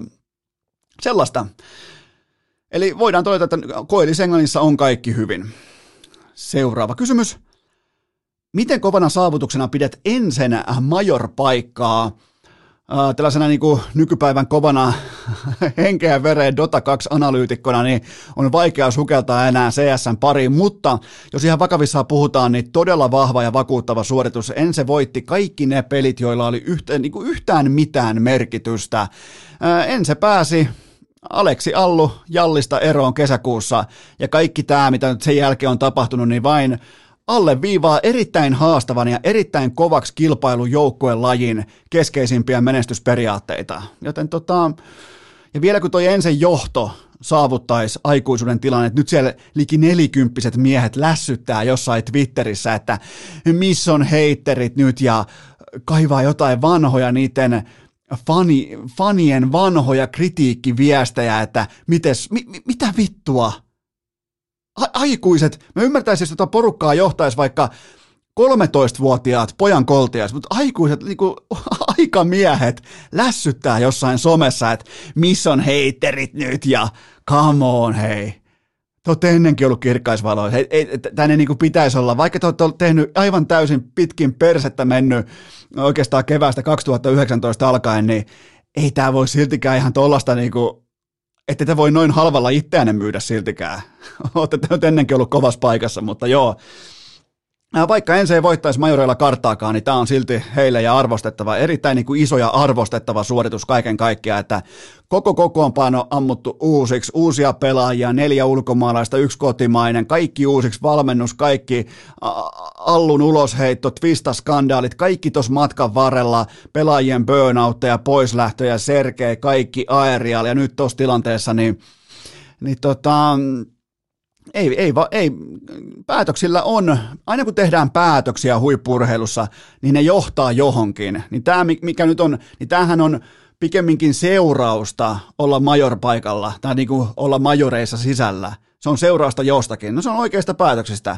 Aleksi Jalli helvettiin täältä koko pöytä puhtaaksi. Uusi startti, uusi lähtö, uusia kasvoja, uusi synergia, uusi energia ja sen kautta. Ei, ei joukkueurheilu sen erikoisempaa ole. Jos se voi pahoin se joukkue, niin sitten pitää leikata ne taudit pois. Niin tota, Enselle ansaittu paikka, paikka tota, majoreilla ja tekee kyllä suomalaisittain tuosta aika mielenkiintoisen tuosta kattauksesta. Et se on Tukholmassa ja se on marraskuussa ja, ja tota, toi, varmaan en tiedä miten menee, onko sellaisia kuin matkustusrajoituksia tai jotain. Mua ei ole siis kiinnostanut matkailu pitkää pitkää aikaa sattuneesta syystä, mutta tota, jo, siellä varmaan aika hyvä tunnelmakin voisi kuvitella, jos se ottaa yleisöä, kun siellä on ollut hirveä spekulaatio pitkin viimeiset kaksi kuukautta siitä, että no pidetäänkö majorit, eikö pidetä, missä pidetään, onko Tukholmassa ja siellä puhuu pormestarit ja äh, varmaan kohta joku paikallinen Juha Mietokin on linjaamassa asiaa ja, ja tuota, mä en tar- tarkalleen tiedä mikä se on tilanne, mutta kuitenkin niin nyt on syytä kohdistaa fokus siihen, mihin se kuuluu, eli siihen, että Ense löi pöytään tärkeimmissä vaiheissa, tärkeimmillä hetkillä, kytkin hetkillä Ense löi pöytään pelkkää priimaa ja sille totta kai jättimäiset aplodit ja sille aina joukkueurheilussa, aina urheilussa suoritukselle kunnioitus. Urheilukääst! Se on joko sonnin hajua tai no way. Aivan tuota pikaa hypätään sitten Jani Hakanpään vierailun pariin, mutta sitä ennen mun on teille huippunopea kaupallinen tiedote, jonka tarjoaa Nextory kyllä vain, jos sä mietit äänikirjoja tai e-kirjoja. Sun valinta on Nextory, minkä takia, koska mulla on sulle viisi viikkoa ilmaistestiaikaa. Mene osoitteeseen nextory piste fi kautta urheilu, kyllä vain nextory piste fi kautta urheilu. Saat viisi viikkoa ilmaistestiaikaa, ota kuunteluun vaikkapa Teemu Rannikon elämäkerta, Sim Liivikin elämäkerta, kohta tulee Petra Ollin äänikirjaa ulos. Ihan siis laidasta laitaa, mene selaamaan. Siis mun, mun kirjapankki on siellä jo aika kattava. Siellä on aika hyvin kuunneltavaa. Mä tykkään kuunnella, mä en tykkään lukea. Siellä on aika hyvin kuunneltavaa listalla tällä hetkellä, joten tota... Älä, älä epäröi, mene testaamaan. Laita, laita sanaa liikkeelle nextory piste fi kautta urheilu. Viisi viikkoa ilmaisaikaa ja tää, tää ei ole häviämässä mihinkään tää alennus. Sulla ei ole mihinkään kiire, sä voit pitää tätä vaikka korvan takana, koska Nextory on mukana urheilukästissä koko tämän kauden. Joten kun te tykkäätte lukea vaikka urheilija elämänkertoja, Rannikko, Liivik, Olli, kumppanit, niin menkää osoitteeseen nextory piste fi kautta urheilu. Viisi viikkoa ilmaisaikaa, äänikirjat mun mielestä podcastien jälkeen fiksuinta, mitä voi tehdä vaikkapa lenkillä, salilla, maastopyöräillessä, vaeltaessa, kävellessä, missä tahansa, joten nextory piste fi kautta urheilu. Ää, tähän kylkee myös toinen huippunopea kaupallinen tiedote, sen tarjoaa Oshi, Isosininen, eli toisin sanoen urheilukästin pääyhteistyökumppani. Älä aliarvioi nesteen tarvetta syksylläkään, vaikka kroppa alkaa, mieli alkaa valehella, että joo, täällähän tulee vettä taivaaltakin ja, ja tota, täällä on kylmä ilma, ei mulla enää ole jano, mutta muista nesteyttää, muista, muista kun laitat toistot sisään, laitat myös nestettä sisään, joten Iso Sininen urheilukästin virallinen urheilujuoma kaikkiin tilanteisiin. Ja on saanut aika paljon viestejä, että toimii myös sunnuntai-aamuisin silloin tällöin. Itse en siinä maailmassa ole enää, luojan kiitos, mukana, mutta tota, jos jollain kolottaa sunnuntai-aamuisin, niin Oshi laittaa aika hyvin senkin puolen kondikseen, joten muistakaa korttelitoiveet sinuntoive piste fi. Jos joku kauppaa vielä musta lammas, että siellä ei ole jostain syystä Isoa Sinistä, hoida hommat. Tikki. Ota kapteenin C rintaan ja hoida sitä kamaa sinne hyllyyn nyt, varsinkin kun N H L alkaa ja pääsee, tietsä, aamutulospiilon jälkeen aamulenkille vaikka ja siihen vähän Oshiita ja pikku venyttely, niin ai että kyllä kelpaa. Lisäinfo osoitteesta oshi piste fi ja nyt sitten puheenvuoron ottaa N H L-pakki järkäle, tyylikäs, tyylikäs ihminen Jani Hakanpää. Nyt voit vihdoin nollata itsesi julkisilla paikoilla pukeutuen urheilukäästin fanituotemalliston vetimiin. Löydät rakkaudella laaditun tuotekavalkaadin osoitteesta hikipanta piste fi. On aika toivottaa tervetulleeksi urheilukästiin seuraava vieras, jota on toivottu urheilukästiin vieraslistalle jo pitkään, pitkään ja vielä, vielä kerran pitkään. Ja vihdoin hän on etänä täällä. Paikan päältä oikeastaan tuolta Teksasista saakka näkyy sellainen pitkä luudan varsi, kun oman pään luuta lakasee maalin edustaa Jani Hakanpää. Vihdoinkin tervetuloa urheilukästiin. Kiitoksia, kiitoksia. Tosi hienoa, että pääsen mukaan, pääsen mukaan ja joku on vielä toivonutkin, niin mikä se hienompaa. Joo, kato, urheilukästin kummikuuntelijat tietää, että näitä niinku, se todellinen pelaajan arvo, että kyllähän noita tähtipelaajia, niitähän on vähän niin kuin jokaiseen lähtöön, mutta sitten ne, ketkä pystyy oikeasti vetämään kiikariputkessa ja kyt, niinku selkäkyttyränä, niin niitä on harvassa, joten tota, tämä on suuri kunnia. Kiitos. Mites tota, mites tota, onko siellä nyt Dallasiin asetuttu? Joo, alkaa olla, että tuossa saatiin, saatiin tota asunto hommattua ja kalusteitakin on tippunut aina päivä kerrallaan, aina jo yksi päivä tullut sohva ja toisena tullut ruokapöytää ja muuta. Et, et nyt alkaa olla aika hyvin, hyvin tota kaikki kasassa ja, ja, ja ollaan vähän kerätty käydä katsoa vähän mitä täällä kaupungillakin on ja tässä lähiympäristössä, että tästä tämä arki, arki nyt alkaa, alkaa niin kuin sutvaantua ja ei tarvitse ihan joka paikkaa enää navigaattorin kanssa kulkea, niin se aina helpottaa ja tulee vähän semmoinen kotoisampi fiilis, kun ei tarvitse aina laittaa Mapsia osoitetta ja lähteä ajaa. Niin toi on kyllä, toi on aika isokin steppi sitten, ja toihan ei ole mikään, varsinaisesti mikään pikkukylä toi, missä te operoitte, joten tota, sikäli kyllä varmaan on aika paljon kaikkea uutta. Joo, joo, ja kyllä tässä niin kuin toistaiseksi vielä niin hallille löytää ilman navigaattoria, mutta sitten melkein muualle niin pitää laittaa se vielä, mutta mennään pikkustepeä eteenpäin ja, ja, ja otetaan tämmöisiä pieniä erävoittoja tässä matkan varrelta ja nauditaan niistä täysillä. Ettei kuitenkaan käy niin kuin nuorelle Pekka Rinteelle, ettei uskalla poistua asunnolta tai hotellihuoneesta, koska ei luota siihen, että karttaa niin kuin kartta vie perille, vaan on ainoastaan hotellilla tai jäähallilla, mutta ei missään muualla. Joo, sitä koitetaan välttää viimeisen asti ja onneksi, onneksi nykyään tuo teknologia toimii aika hyvin, että et silloin kun nuorit Pekka Rinne oli maailmalla, niin taisi olla vähän eri tilanne noiden tekniikkahommien kanssa, että aika helppoa, kun tuohon puhelimeen vaan laittaa ja kyllä se aika hyvin ohjeistanut oikeaan osoitteeseen. Enkä siis välttämättä yllättyisi, jos Kempeleen, Kempeleen oma mies vetelee vieläkin paperikartalla, mutta sulla on ilmeisesti ollut tässä nyt ihan niin, kuin niin sanotusti kiirettä pitänyt tässä kesän korvalla ja syksyn korvalla, niin tota, ilmeisesti ei ole tarvinnut keksiä ylimääräistä tekemistä vapaa-ajalle. No ei ole nyt, että meillä, meillä tuossa pari kuukautta sitten syntyi esikoinen pieni ihana, ihana tyttö ja tota, sen kanssa tuossa kun touhuu päivät, niin ei siinä paljon tarvitse muuta eri ekstra juttuja keksiä. Että kyllä on ollut hienoa, hienoa aikaa seurata, kun toinen kasvaa hirveätä vauhtia ja kehittyy ja oppii uusia juttuja ja, ja muuta. Niin kyllä on ollut, ollut mahtava aika.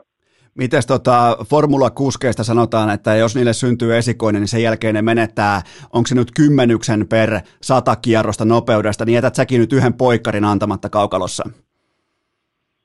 Äh, voi olla, että se kääntyy toista päin, että, että sitä tulee annettu vähän ekstraakin, että en tiedä, saa nähdä, saa nähdä miten tässä nyt käy, että täytyy, tota, täytyy itse jäädä seuraamaan tilannetta, että kumpaan suuntaan tämä kehittyy.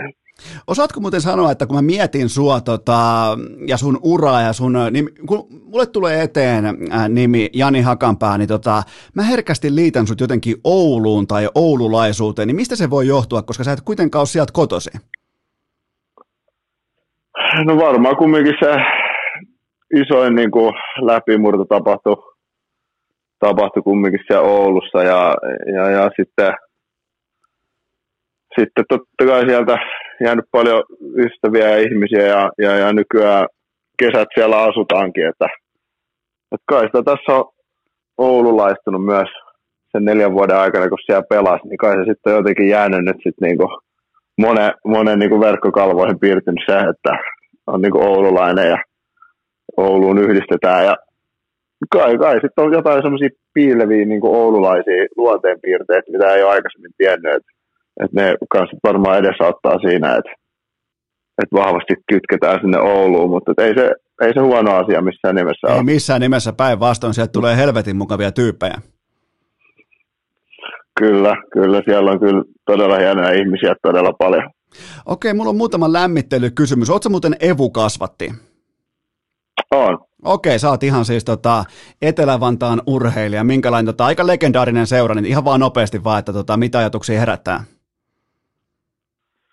No hienoja ajatuksia. Että siellä kumminkin luistelukoulusta aina sitten C-junnuihin asti, että niin kauan kun siellä vaan sai olla, niin, niin siellä oli ja sitten kävi aina kesäisin kiekko, kiekkoleirillä ja sen jälkeen kun oli liian vanha osallistu kiekkoleirille, niin sitten oli apukootsin siinä kaksi kesää, kesää mukana siinä. Et kyllä se tota, lämpimmin muistoi, lämpi, tosi lämpimmin muistoi ja, ja, ja hienoa aikaa silloin Myyrmään jäähallilla tuli vietetty tosi paljon aikaa. Mulle kanssa jotenkin niin kuin Evu on jäänyt ikuisesti. Varmaan johtuu siitä, että meidän ikäluokassa Valtteri Filppula oli jotenkin niin ylivoimainen punaisilla hanskoilla, ja siitä jäi mulle ikuisesti mieleen Evu. Joten tota, tavallaan niin kuin, sä oot sen kasvatti, mutta mä oon kasvanut sen ylivoiman niin kuin laitamilla, ja ollut vähän niin kuin ei-saamapuolella siinä jaossa, joten tota, siinäkin mielessä muistelen Evua lämmyllä, mutta ää, itse asiassa nyt se lämmittelykysymys. Viime kaudella sulla oli heti kärkeen uljas, kyttyräselkämäinen yhdeksäntoista pelin kiikariputki, niin tota, pitäisikö se nolla plus yksi käydä, koska se oli vähän epäselvä tilanne, mistä se tuli se tehopiste sitten lopulta, niin saako sen käydä nyt kumittamassa sieltä pois, koska siitä olisi syntynyt muuten tollainen eeppinen liki neljänkymmenen matsin tuubi? No, kyllähän se voi, se on kumminkin... Niin, jos nyt se oli, ei kun niin olikin viivasta toimit, ei ole sitä riparin sisään. Joo, eihän se semmoinen niinku hirveä tai niinku kaunein mahdollinen syöttö ollut, syöttö ollut mutta tota, mut, mut. Olisihan siitä tullut hieno putki joo, jos ei sitä olisi tullut. Mutta kyllä sen verran, vaikka kyttyrässä eikä osasto onkin, niin sen verran oppinut tässä matkan varrella, että kyllä kaikki pisteet, mitä tulee, niin otetaan vastaan. Niitä ei kumminkaan liikaa ole ikinä tullut, niin, niin ei niitä ihan jakele pois tässä kohtaa. Että, että oli ne sitten ansaittuja tai ei, niin kyllä ne kaikki otetaan laariin mukaan. Sulla oli erittäin komeita tilastorivejä. Mä pidin itse asiassa jossain vaiheessa jopa niin urheilukästissä tiettyä tällaista Jani Hakanpää tilastorivitsekkausta, kun oli tämä nolla plus nolla, oli, tai mentiin siinä kiikariputkessa, niin silloin aina ää, tehoina kiikarit, sitten oli ehkä plus yksi, sitten oli vaikka kuusi taklausta, neljä kiekon blokkausta, näin poispäin, niin oli aika, aika ryhdikkäitä tilastoja kuitenkin. Joo, kyllä sitä, sitä vahvasti meni omilla vahvuuksilla viime kaudella ja pääsi niitä hyödyntämään ja, ja, ja kyllä sitä täällä kovasti arvostetaan, arvostetaan sitä hommaa ja kumminkin te aina kokenut, että se on se, se mikä se oma tie on, on tänne kaikkein kirkkaimpiin valoihin, että, että puolustaa hyvin ja kovaa ja jämäkästi ja tekee sitä likasduunia siellä omassa päässä, niin, niin, niin, niin se on kumminkin tärkeä osa ja osa sitä joukkueen menestystä sitten, että sillä harvemmin otsikoissa on, mutta, mutta kyllä sitten vaan sitten siellä kopissa ne jätkät sitä arvostaa, arvostaa paljon ja, ja tietää se, se arvon muutkin jätkät, niin, niin se on kyllä hienoa. Toi on kyllä, toi on nimenomaan se, mitä amerikkalaisessa urheilussa. Totta kai kyllä mä sanoisin melkein, että Euroopassakin tiettyyn tasoon tai tietyllä tyylisesti, mutta siellä se on jotenkin... Se on niin itsestään selvää, että, että siellä syntyy sellainen niin kuin hiljainen arvostus niiden vaiheille, jotka sitten uhraa sitä kroppaansa nimenomaan sen eteen, että ne tähtipelaajat saa siellä kentän loistaa. Joo, kyllä se on täällä, täällä jotenkin vahvasti sisäänrakennettu tuohon niin kuin oikeastaan kaikessa urheilussa tuntuu, että sitä niin kuin vähän enemmän niin kuin nostetaan esiin ja, ja ehkutetaankin sitä niin kuin toiseen eteen tulee, on sitten laji kuin lajikin, niin niitä vähän just niitä on. Sitten koriksessa nappaat niitä rivareita tai jenkifuriksessa oot siellä linjassa, teet tilaa sille running backille, niin kyllä niitä vaan nostetaan esiin paljon ja, ja arvostetaan kovasti. Oi jumalaut, sulta tulee ihan oikeita jenkkifutistermejä. Ootko käynyt katsoa pelejä? Ää, no nyt en vielä käynyt katsoa, mutta kyllä sitä on tullut seurattua monta monta vuotta tuossa. Silloin kun ää, no silloin joskus C-junnuihin meni, niin, niin tota, yksi Yksi parhaimmista kavereista niin pelasi silloin itse, itse jenkkifudista ja se on saanut mut tota, sain mut tuohon jenkkifudiskelkkaan silloin jo mukaan ja sen jälkeen on tullut kyllä seurattua, seurattua aika tiiviisti. Jumalauta. Tiiviisti ollut sitä sitten Suomessa tai, tai täällä Jenkeissä, että et kyllä silleen ihan tota, ihan hyvällä näppituntumalla pystyy pelejä seuraamaan ja tietää vähän mitä, mitä tota liigassa tapahtuu ympäriinsä ja muuta, että kyllä siitä aina tykännyt. No sä oot ollut sitten ihan ok osavaltiossakin Kaliforniassa, tota, Carolinassa ja sitten nyt pienimuotoisessa amerikkalaisen jalkapallon osavaltiossa Texasissa, niin tota, ei tar- ainakin sen lajin tiimoilta niin ei tarvinnut hävetä.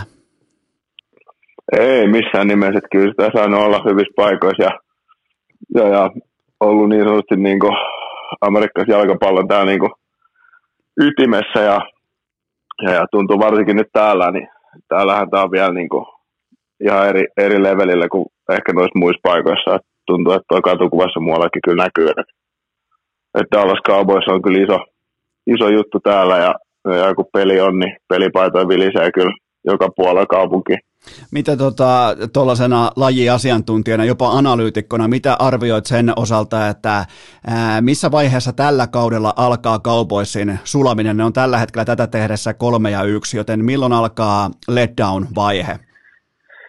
Äh, paha sanoa, ne on nyt ollut aika pirteän näköisiä kyllä tuossa viime aikoina. Täällä on alkanut vähän hype nousee jo, että tota, mutta se on kyllä perinteisesti, se on kyllä jossain kohtaa tullut sitten se se lasku, että kyllä mä veikkaan, että tuossa vielä kaksi kolme voittoa ottaa ja sitten tulee, sit tulee suvanta. Sitten sit ruvetaan, sit ruvetaan mittaamaan, että, että minkälainen joukkue se on. Että, että onko niin kuin vanhat haamut vielä kummittelee vai onko tämä se vuosi, kun ne pystyy päästä sen, sen yli. Että, että katsotaan. Olisi kyllä, kova, olisi kyllä kova heti, kun äijä muuttaa Texasiin, äijä muuttaa Dallasiin, niin välittömästi kaksikymmentäviisi vuoden, kaksikymmentäkuusi vuoden kirous särkyä ne voittaisi. Se olisi kyllä aika hurjaa. Se olisi kyllä aika hurjaa, jos, jos tänne mestaruusparaati tulisi, niin kyllä se pitäisi mennä ihan tuohon paalupaikalle seuraamaan. Kyllä ehdottomasti, ei muuta kuin siihen Jerry Jonesin aitioon tota Super Bowliin. Tota, niin, niin kyllä mä, kyllä, mä sanoin, että kyllä. Jos et keksi niinku sun tolle kolmevuotiselle sopimukselle mitään muuta käyttöä, niin tota, siihen saa tupotettua aika hyvin. No joo, se on kyllä totta, siihen saisi kyllä lupotettua ja varmasti olisi ikimuistainen kokemus. Hyvä, tota, sulla on siellä tällä hetkellä, just tällä hetkellä sulla on aamu meneillään, siellä on suurin piirtein aamu yhdeksän, niin onko suoritettu jo aamuinen kahvin ryystäminen ja miten ryystetään kahvia oikein?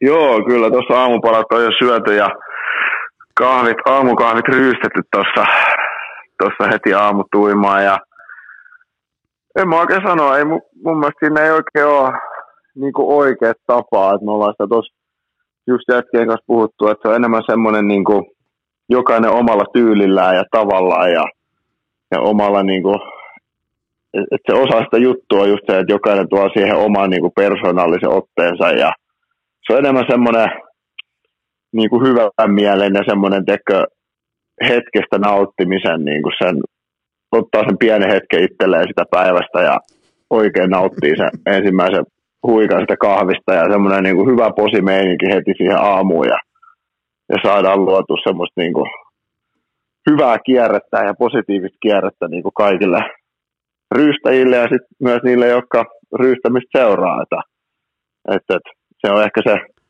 ydin siinä ja, ja toivottavasti saadaan koko ajan lisää ryystäjiä. Nyt on vähän toi Saini on tuossa tullut hyvin peleille mukaan ja se on kyllä lämmittänyt kovasti mieltä, että saadaan lisää ryystäjiä porukkaa. Onko se nimenomaan se ensimmäinen ryystö, se mikä myös kuvataan? Onko siinä se suurin niin kuin kahvinautinto läsnä?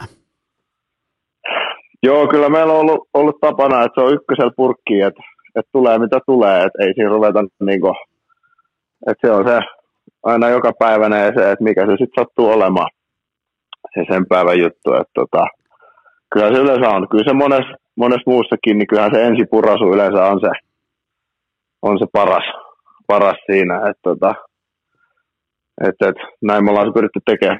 Nyt kun joku hyppää mukaan tähän kyseiseen jaksoon, tähän, just tähän kyseiseen sekuntiin, se ihmettelee, että mistä helvetistä noi puhuu. Että tämän pitäisi olla urheilukästi, jossa puhutaan todennäköisesti urheilusta tai jopa N H L-jääkiekosta, niin täällä puhutaan oikeaoppisesta kahvin ryystämisestä ihan useampi minuutti. Mutta hei, tämä on meidän platformi, me tehdään mitä halutaan. Mutta viimeinen lämmittelykysymys. Urheilukästin suuri elokuvakomitea ää, teki susta, kun oli tällainen suuri, ää, sanotaanko niinku arviopohja siitä, että kuka suomalaisesta urheilusta oli olisi paras mahdollinen James Bond, niin Urheilucast valitsi Jani Hakanpään James Bondin rooli, joten otatko roolin vastaan? Kyllä mä otan rooli vastaan. Kyllähän tota, kukapa ei halusi olla James Bond. Sanotaan, kiteytetään se näin. Kyllä siinä on sen verran kova ukko, ukko että tota, ehdottomasti otan, otan avosylin vastaan. Joo, ja nimenomaan perusteena oli tietty tota, tällainen niinku selviytyminen, ulkonäkö, absoluuttinen komeus, kaikki tämä, niin niinku ihan kaikki täsmää. Oh, nyt on kyllä nyt on kovaa kyllä renkaiden pumppaamista, etkä mutta täytetään ala... renkaat täyteen ilmaa. Etkä nyt ala hihittelemään tai punastelemaan siellä, koska silloinhan eihän ei Daniel Craigikään koskaan punastele. Se on kyllä totta, joo, pitää olla semmoinen pokerinaama ja vähän vakava ilme koko ajan. Se, se, on, se on ihan oikein. Silloin myös syntyy helvetin hyviä podcast-jaksoja, kun on koko ajan ihan täysin, täysin vakavissa eikä tuota, ja painaa monotonisesti eteenpäin. Mutta kokeillaan puhua vähän myös Kyllä. urheilusta. Mua kiinnostaa, äh, kiinnostaa keskustella sun kanssa myöhäisherännäisyydestä nimenomaan niin kuin positiivisuuden kautta. Sen kautta sä, sä oot verrattain myöhäisellä iällä murtautunut N H L:ään ja, ja tota, se mua kiinnostaa, että useimmiten myöhäisheränneissä huippurheilijoissa niitä tavallaan niin kuin leimaa sellainen erittäin iloinen tekijä, että ne on aidosti kiitollisia siitä, että mihin ne on pystynyt itsensä grindaamaan, kun taas jotkut vaikka kahdeksantoistavuotiaat, yhdeksäntoistavuotiaat välttämättä ei osaa pysähtyä vielä tietenkään sen aiheen äärelle ja miettiä, että kuinka helvetin onnekkaita tässä ollaakaan, kun ollaan vaikka N H L-organisaation ykkösketjussa, mutta sitten taas te, jotka olette saavuttamassa huippua sieltä ehkä vähän myöhemmin, niin teistä paistaa sellainen tietty kiitollisuusprosessia, grindia ja koko tätä niin kuin matkaa kohtaan, niin tota, onko tämä arvio oikea sun mielestä sun tapauksessa? No on se, kyllä toi osuu, osuu ihan naulan kantaa, että tota, kyllä just se, että kun pitkän tien kulkee ja, ja tota, paljon oppii matkalla ja, ja niin kuin, ää, tekee paljon töitä sen eteen, niin kyllähän se palkinto on aina silloin se tuntuu, tuntuu varmasti paljon paremmalta kuin kun, kun jos olisi lyhyempi se reitti, reitti tai muuta. Ja, ja kyllä se, että kyllä tässä niin kuin,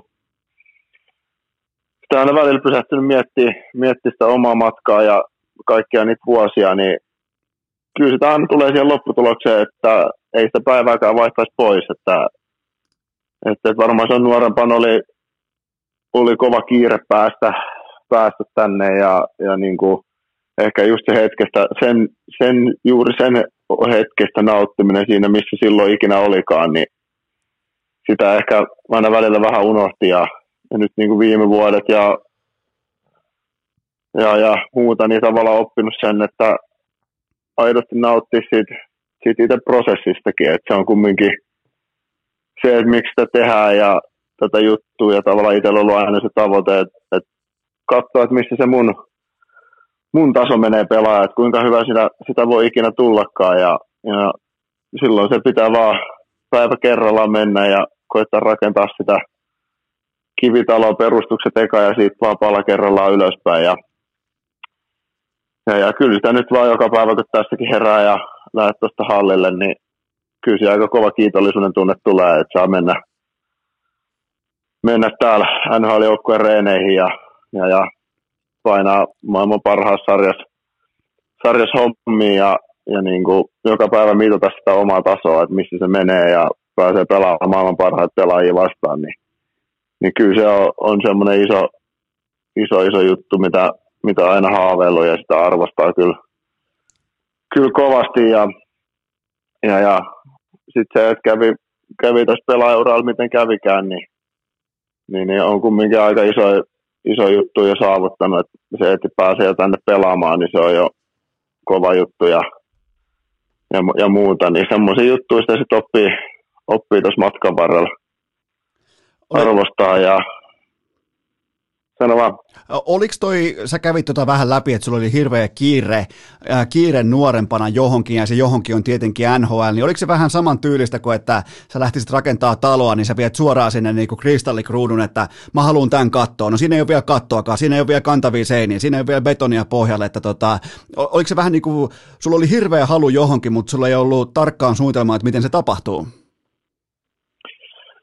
No joo, toi on aika hyvin varmaan kuvattu sitä just, että, että niin kuin kova halu on ollut aina ja sitten ehkä just se, että ei ehkä osannut se on nuorempaa vielä, niin kuin, että ymmärtää, että mistä se, mistä se niinku koostuu, että just se, että on halunnut lyödä sen kristallikuulun sinne kattoon ja ei ollut vielä seiniä pystyssä, että, että tavallaan se, että ehkä se, se ohjemanuaali puuttunut, puuttunut siitä, että ei ole ollut sitä ohjekirjaa, että mennään pala kerrallaan ja kasataan sitä siitä eteenpäin ja sitä sitten varmaan niin kuin iän myötä oppinut ja kun on myös sitten tehnyt sitä itse tutkiskelua siinä, että tavallaan oppinut tuntee itseensä niin ihmisenä kuin urheilijana ja jääkiekkoilijana koko ajan paremmin ja paremmin, niin sekin on ollut iso apu siinä, että, että sitten on niin kuin osannut kehittää niitä oikeita asioita ja, ja, ja kohdannut niitä omia, omia niin kuin pelkoja ja, ja semmoisia epävarmuuksia ja niiden kanssa tehnyt töitä ja, ja, ja oppinut sitä kautta paljon, paljon sitten ja sitten itse ollut onnekas siinä, että on tässä vuosien mittaan niin on saanut tosi hyvän niin kuin tukiryhmän kerättyä ympärilleen eri alan osaajista, jotka on sitten voinut auttaa, auttaa sitten omalla tavallaan ja omalla osa, niin kuin erikoisosaamisellaan mua eteenpäin. Et eihän tämä ikinä niin kuin yksin tätä tehdä, että tässä on paljon osatekijöitä ja paljon aina ihmisiä, ketkä auttaa ja, ja tuuppaa oikeaan suuntaan ja, ja, ja on siinä niin kuin sinä sillai vahvasti mukana. Oliko toi enemmän toi, jos mietitään vaikka sun aikaa Oulussa ja sieltä sitten totta kai huipentuminen kevääseen kaksituhattayhdeksäntoista sieltä M M-kultaa mukaan ja kohti N H L, niin oliko toi aika Oulussa enemmän kehittymistä pääkopan puolella kuin sitten vaikka fyysisten attribuuttien kanssa liikennopeus, luistelu, sivuttaisliike, kaikki nämä vai oliko se pikemminkin, nimenomaan mun mielestä käytit hienosti termiä itse tutkiskelu, niin oliko toi sitä aikaa, kun sä löysit itsesi henkisesti ja sen kautta pystyit alkaa sitten kunnolla hommiin? No oli varmasti, varmasti se, että siinä kumminkin ideana oli just se, että otetaan niin kuin steppi tietyllä tapaa taaksepäin, että päästään taas ottaa monta steppiä eteenpäin ja, ja, ja kyllä, se, kyllä se siellä vahvasti niin kuin alkoi just semmoinen, että siinä joutui jotenkin niin kuin pysähtyä hetki ja miettiä, että okei, että, niin kuin, että mitkä on oikeasti ne asiat, että mistä se niin kuin jäi kiinni, että miksi ei, ei päässyt niin breikkaa N H L ja muuta ja sitä kautta sitten ehkä eka, eka niin kuin pelillisesti ja sitten hetken päästä, niin ymmärsin sen, että hei, että okei, että tässä on niin kuin paljon muutakin kuin nämä pelilliset taidot tai fyysiset ominaisuudet, mitkä, mitkä niin kuin tässä kulkee koko ajan tässä matkassa mukana. Ja sitä kautta sitten niin kuin varmasti sitten niin kuin pääkopan juttuihin ja, ja sitten muistan silloin se oli toinen vuosi silloin Oulussa, se oli joskus, joskus syksyllä. Eiköhän se olisi ollut ehkä marraskuun aikoihin, niin silloin tein senkin ratkaisu, että silloin otin puhelimen kouraan ja soitin Tuomas Grönmanille urheilupsykologille ja kysyin, että hei, että pystytkö jeesaamaan, että tämmöinen fiilis on ja näitä asioita pitäisi työstää ja, ja, ja pystytkö auttaa. Ja sen jälkeen ollaan Oskun kanssa oltu tekemisissä, tekemisissä ja siitä meidän yhteinen matka on alkanut ja se on ollut myös iso, iso osa sitä omaa kehitystä ja Ja, ja siellä varmaan just Oskun kanssa käyty läpi just niitä tavallaan omia, omia pelkoja ja epävarmuuksia ja se on varmasti ollut iso osa sitä omaa niin kuin ihmisen kasvamista, että et siinä on oppinut ymmärtää sen, että on, on jääkiekkoilija minä ja sitten se siviili minä ja ne on niin kuin ihan eri, eri juttuja, että se mitä tekee jäällä niin se ei vaikuta millään tavalla siihen, että ketä on ihmisenä, että et erottanut ne vahvasti toisistaan ja ja se on sitten taas vapauttanut hirveän määrän energiaa, energiaa sitten niinku kaikkeen muuhun ja siihen pelaamiseen ja kaikkeen tekemiseen. Ja sitten siihen kun lisäsi vielä sen, että kun Mamba tuli Ouluun valmi- tai tuli päävalmentajaksi, niin paljon samaa filosofiaa siinäkin, että, että tavallaan että, että jokainen saa olla semmoinen kuin on ja, ja, ja tuoda ne omat vahvuudet niin kuin persoonana sinne koppiin ja muuta, ja sitten se, mitä jäällä tapahtuu, niin se on taas eri juttu, että se ei vaikuta kenenkään ihmisarvoa ja muuta, niin, niin, niin tavallaan siinä sattuu monta hyvää, hyvää niin kuin palasta samaan aikaan loksattaa paikalle, ja tavallaan niin kuin toisiaan tukevia juttuja, juttuja siihen arkeen, niin, niin, niin varmasti on ollut iso, iso tekijä kanssa siinä, että sitten on, on tietyllä tapaa pystynyt vähän niin kuin rennommalla ja kevyemmällä mielellä niin kuin tehdä tota, tota juttua ja pelihommaa ja, ja niin kuin nauttia siitä, nauttia siitä hetkestä ja siitä, kun on siellä jäällä ja tekee sitä omaa juttuunsa. Että semmoinen ehkä ylimääräinen niin kuin puristaminen ja murehtiminen jäänyt pois sitä kautta, että sitten on pystynyt pystynyt kun lähtee hallilta, niin jättää ne jääkiekkoasiat sinne hallille ja, ja, ja sitten elää täällä siviilissä ihan normaalia, normaalia elämää ja nauttii taas täällä, täällä niistä elämä, elämän hienouksista ja pienistä asioista. Ja sitten taas seuraava aamuna, kun mennyt hallille, niin ollut taas virkeä mieli ja täynnä intoa ja mennyt taas sitten sinne, niin sitten siellä on taas ollut ne jääkiekkojutut odottamassa. Ja sitä kun on pystynyt tekemään, niin sitten on tullut tullut paljon hyvää sen, sen jatkumana. Toi tuossa saattoi olla Urheilukästin historian hienoin vieras puheenvuoro. Tuossa osuttiin aika lailla ytimeen, mitä tulee aikuiseksi kasvamiseen, mitä tulee työelämään, miten tulee nimenomaan arkiminä, työminä, sen erotteluun, siitä energian vapauttamiseen, kaikki tämä. Niin tota, toivon todella, että jokainen junnu, jokainen meitä nuorempi kuuntelija vaikka, niin ottaa tuosta onkeensa. Ei välttämättä koko litania, mutta ottaa sieltä vaikka yhden tai kaksi asiaa mukaansa, niin tota, on ihan varma, että tuosta puheenvuorosta on paljon apua. Ja mä haluan vielä palata siihen hetkeen, kun sä päätit soittaa tämän puhelun, niin oliko sen puhelun tiimoilta, oliko se vaikea puhelin ottaa käteen? Oliko se, koska eihän karski jääkiekkoilija kellekään soita? Ainakaan mun nuoruudessa, niin ei silloin pyydetty apua, niin tota, mä pidän tota todella niin kuin rohkeana, ryhdikkäänä tekona, ja mä nostan hattua nimenomaan sille, että pystyy aistimaan omia puutteita, niin oliko se, oliko se raskas puhelin aluksi nostaa käteen?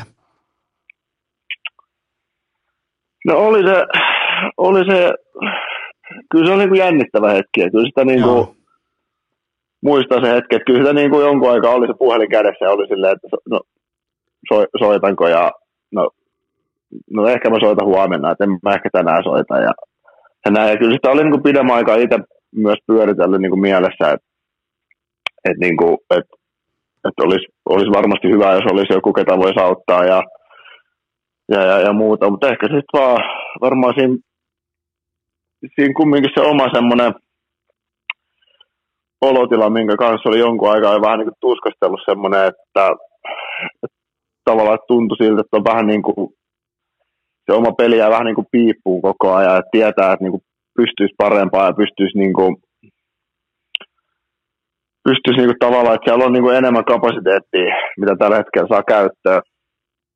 Semmoinen fiilis oli, oli ollut muutamia vuosia, niin, niin, niin sitten totesin, että ei, se, että ei tässä muu auta kuin ottaa puhelin käteen ja kysyä, että, että pystyykö joku jeesaamaan, jeesaamaan siinä, että tota, että kyllä se pitkä prosessi oli myös, että tavallaan, että, että, sen, että ei se missään nimessä semmoinen hetken mielijohde ollut, että kyllä se pitkään niin kuin pyöritteli ja kyllä se oli, oli niin kuin silleen ää, niin kuin vaikea, vaikea puhelu soittaa, soittaa mutta että kyllä sitten on niin kuin itselleen tosi kiitollinen, että sen on tehnyt, tehnyt että ei, ei varmasti ilman sitä puhelua ei varmaan tässä nyt jutusteltaisi, jutusteltaisi että tota, että silleen kyllä niinku, niinku iso, iso juttu ja se on varmaan just sitä, mitä, mitä just sanoi, että et niitä just omien pelkoja ja epävarmuuksien niinku kohtaamista, että se on myös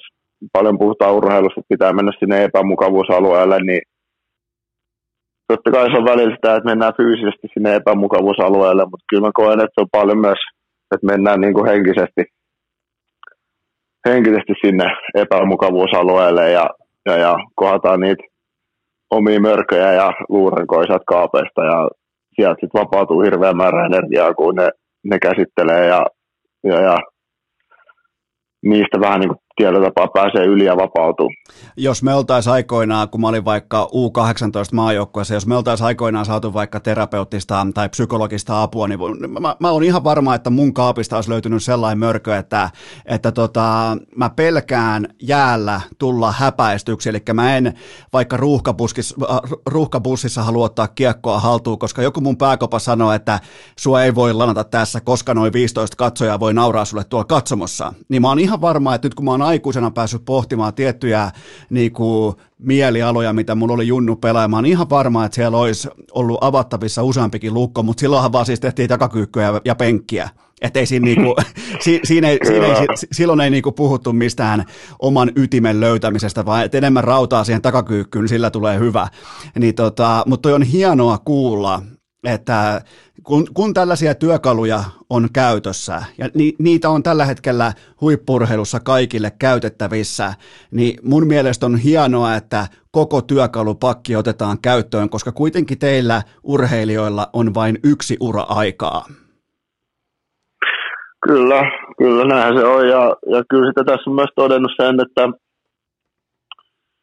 että kyllä tuosta niin kuin elämänmittaisia oppeja myös saa, että, että kyllä sitä sitten paljon on oppinut myös siihen urheilun jälkeiseen elämään ja, ja muuta ja, ja näin, ja kyllä se, mitä sanoit just, että jos varmaan se olisi sama itsellekin, jos olisi ollut kahdeksantoistavuotiaana, joku olisi soittanut mulle tai Osku olisi soittanut mulle, että hei, että ruvetaanko tekemään yhteistyötä ja käymään näitä juttuja läpi, niin kyllä sitä varmaan itsekin siinä kohtaa olisi todennut, että no eihän tässä, eihän tässä tommosia tarvitse. Että se on myös, myös vähän semmoinen juttu toi henkinen valmennus ja psyykkinen juttu, että se on vähän semmoinen, että se pitää myös se pelaaja olla niin kuin itse tai urheilija niin kuin valmis ottaa sitä vastaan, että ei se muuten oikein, oikein niin kuin toimi. Että muuten se on vähän semmoista, että kannat, kannat vettä kaivoon, niin se säilyy siellä hetken aikaa, mutta kyllä se sitten nopeasti taas kuihtuu. Et, et, et se varmaan itsellä oli myös se, minkä takia sen kesti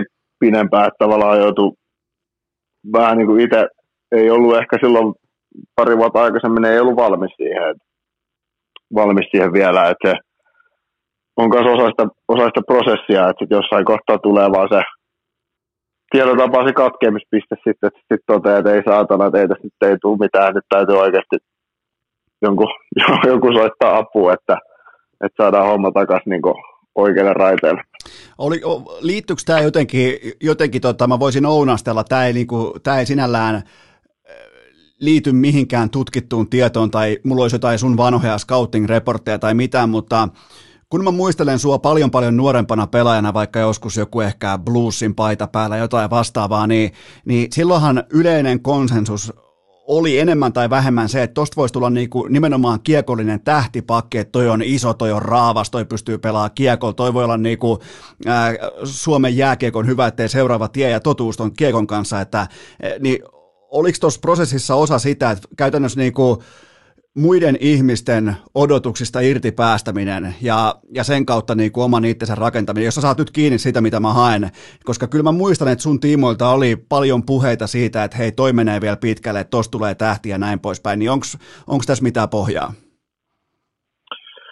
No on, se totta kai, että on niin kuin ulkoiset odotukset, odotukset on aina, oli, oli niin kuin kovat ja sitä myötä sitten totta kai itsellä oli myös niin kuin kovat odotukset siitä, että mihin niin kuin mitä pitää olla ja, ja minkälainen pelaaja niin kuin on, on varmasti. Et siinä on varmasti paljon aina, aina niin kuin nuorena pelaajana sitä hakee sitä omaa niin kuin peliminää ja mikä se on niin kuin sit se, se oma, niin kuin, oma juttu tavallaan ja mihin sä lähdet sit niin kuin rakentaa sitä. Ja, ja, ja, ja se on, se on musta tuntuu urheilussa aina, se on aika paljon just sitä, että sä kamppailla niitä sun omia kovia odotusten kanssa ja sitten ulkopuolelta tulee vielä kovia odotuksia ja, ja, ja sitten sä koetat tuovia siinä niinku niiden, niiden niinku välissä ja, ja, ja et kyllä siinä varmasti on, tai on varmasti tuossa niinku perää, että, että tavallaan se ei ehkä siinä kohtaa pystynyt niinku käsittelee niitä odotuksia ja sitten kuvaamassa, että ei, niin kuin, ei päässyt niihin odotuksiin niin kuin, sille tasolle, mitä olisi itse halunnut tai niin kuin ulkopuoliset odotukset oli, niin siihen tulee vähän semmoinen tuskastunut olo ja, ja vähän tuntuu semmoinen olo, että niin kuin hakkaa päätä seinään. Et, et, et silloinkin muistaa sen, että itse kumminkin aina ollut kova tekemään hommia ja, ja niin kuin, tosi työtelijäs ja sitten niin kuin miettinyt sen, että monesti katsonut vierestä ollut silleen, että, että, että, että, että ei tässä ole mitään järkeä, että, tekee enemmän hommia kuin muut, mutta silti niin kuin vähän niin kuin junnaa paikallaan. Niin. Niin sekin varmaan ollut yksi iso osa sitä, että miksi niin totesit, hei, että ehkä se ei ole kiinni siitä, että monta kyykkyä mä tein kesällä tai paljon mä nostan rautaa jostain, tai että monta mitä tahansa fyysistä juttua tekeekin. Vai että ehkä se, ehkä se juttu onkin jossain muualla. Muualla, että olen ehkä oppinut myös vuosien varrella siihen, että mitä paljon täällä Jenkeissä mun mielestä on niin kuin hyviä, että on, sanotaan, että, niin kuin, että work smart sen sijaan, että niin kuin vetäisi ihan niin kuin itsensä koko ajan niin kuin ihan piippuun, että tavallaan että tekee niitä oikeita juttuja, tekee niitä laadukkaasti ja tavallaan sitä kautta saa sen, että ei tarvitse niin kuin, ei tarvitse kaikkea, kaikkea tehdä yhdellä kertaa. Niin vähän yhdellä niin kuin, kertaa. Niin. Ja sen on myös, sen on sitten huomannut tuossa niin kuin muutenkin niin kuin harjoittelussa ja kesäisiin ja muutenkin kun on, niin kuin harjoitellaan ja tehdään, niin että sä, kumminkin toi meidänkin niin kuin off-season on lyhyt, niin lyhyt, että et sä pysty niin kuin kaikkea kehittämään. Et sun pitää valita, että hei, okei, okay, mä haluan olla, mä haluan parantaa näitä kahta ominaisuutta tänäkin kesänä. Sitten niihin laitetaan all-in ja ylläpidetään niitä muita ja sitten taas katsotaan seuraavan kauden jälkeen, että et missä ollaan ja ja mikä se sitten se seuraava juttu on. Et, et, et se on myös semmoinen iso juttu, minkä olen tuossa hoksannut, että et kaikkea ei voi tehdä kerralla. Et se pitää niinku yksi juttu kerrallaan, ja sekin on semmoinen, että monesti siinä menee jonkun verran aikaa, että se kehittyy.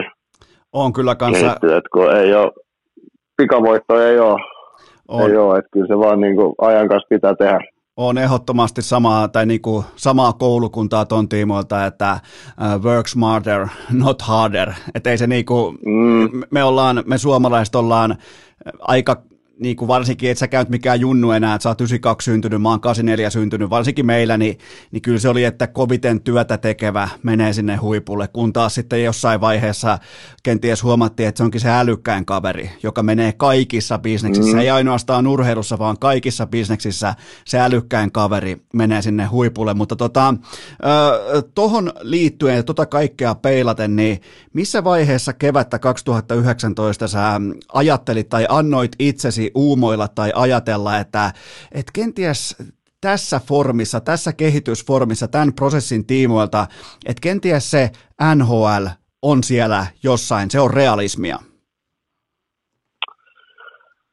Uh, kyllä se varmaan, no ehkä ensimmäiset sellaiset ajatukset on varmaan tullut, tullut niinku siinä niinku kisoja aikaa. Aikaa, kun pääsi pelaamaan pelaa, niin N H L-pelaajia vastaan, vastaan. Mutta se ehkä siinä niin kuin kisahuumassa, niin se on ehkä ollut semmoinen niin kuin hetken ohimenevä ajatus.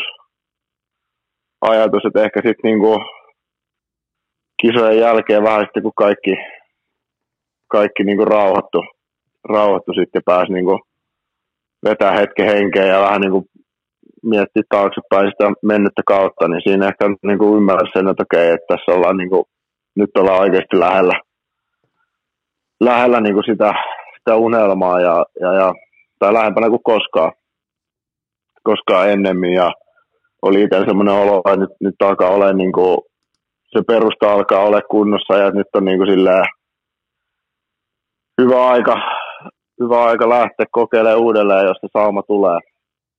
tulee, että tota, oli semmoinen niinku hyvä vire ja semmoinen hyvä niinku, niinku formi, niin kuin sanoit, että, että siinä oli niinku paljon kehitystä tapahtunut viimeisen kahden vuoden aikana, niin, niin, niin oli kyllä semmoinen hyvä flow ja semmoinen niinku fiilis, että, että, että nyt jos koskaan. Oliko sulle ihan itsestään selvää, että kuten kun lähdetään grindaamaan, lähdetään tekemään prosessia, että tuohon prosessiin kuuluu myös se rautaliiga, siihen kuuluu se A H L läpi, nimenomaan se niin kuin A H L, voisiko sanoa tietyllä tapaa läpi pelaaminen, että se kuuluu tälle matkalle?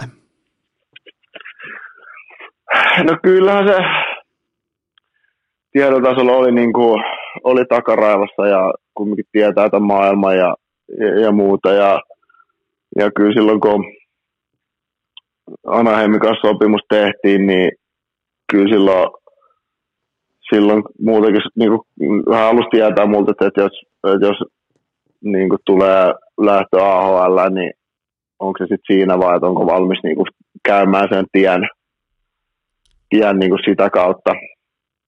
Ja että kyllä se niinku sillä tietyllä tapaa tiedosti, että se on niinku mahdollisuus, mutta kyllä sitä myös kovasti toivoa, että pääsit suoraan, suoraan niinku ylös ja suoraan pelaamaan, mutta, mutta ehkä se, se jälkipäin jälkikäteen, kun miettii, niin miettii omaa uraa, niin totta kaihan se kuuluu mennä tolleen.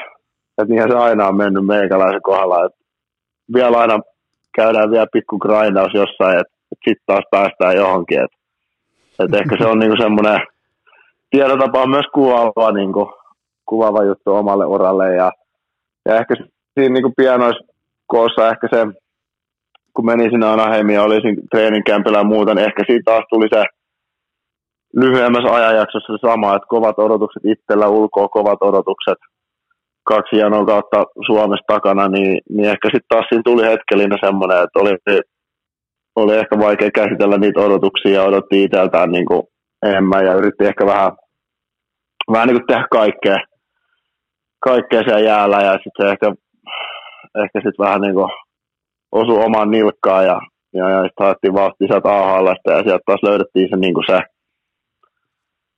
se hyvä, niin kuin, hyvä oma juttu ja se oma peli minä taas sitä kautta ja, ja, ja sitten sai siellä, siellä taas niin kuin nopeasti, nopeasti se paketin taas niin kuin kasattu uudelleen ja, ja, ja sitten pääs, pääs sit kokeilemaan kirkkaisin valoihin, että kyllä se niin kuin, tietotapa on niin kuin pianoiskos ehkä kuvaava, kuvaava niin kuin pätkä, kun sinne meni. meni niinku sitä omaa uraa ja sitä niinku omaa kehitystä siinä, että et, et kyllä sitä muistaa silloin, kun sitä miettii, että miettii itse, että et on sitä kyllä, on sitä kyllä tyhmä, kun taas meni samaa sudenkuoppaa, mutta sitten sitä samalla todesta, että no, että ainakin tiedetään, mistä on kysymys ja miten täältä pääsee pois, että et, et siinä mielessä niinku, etkö se kokemus siitä oli jo takataskussa, niin nopeutti sitä prosessia huomattavasti, että ei siitä mennä kuin pikku hetki, että sitten alkoi taas niinku peli kulkee hyvin siellä A H L:ssä ja, ja, ja pääsi taas niinku siellä nauttia sit pelaamisesta ja elämisestä ja olemisesta. Et, et, et silleen, huomasin, että siinä kohtaa ne vanhat kokemukset, niin niistä oli tosi paljon apua, että pystyi nopeasti käsittelemään sen asian ja mennä eteenpäin ja nauttia taas jääkiekosta. Oli just tulossa tohon, että se ei lannistanut tai musertanut sua, että pitää ottaa askel taaksepäin, koska askeleen taaksepäin ottaminen sun uralla on ihan, se on ihan normaali prosessi. Ja sen jälkeen lähdetään taas grindaamaan ja rakentamaan uutta siihen päälle, niin tota, tavallaan hienosti kuvasit tota, että totahan se ura on isossa kuvassa koko ajan ollutkin. Joo, sitähän se on ollut, että mennään, mennään eteenpäin ja sitten tullaan vähän taaksepäin ja sitten taas mennään eteenpäin. Että et, et kyllä se vähän kaikessa...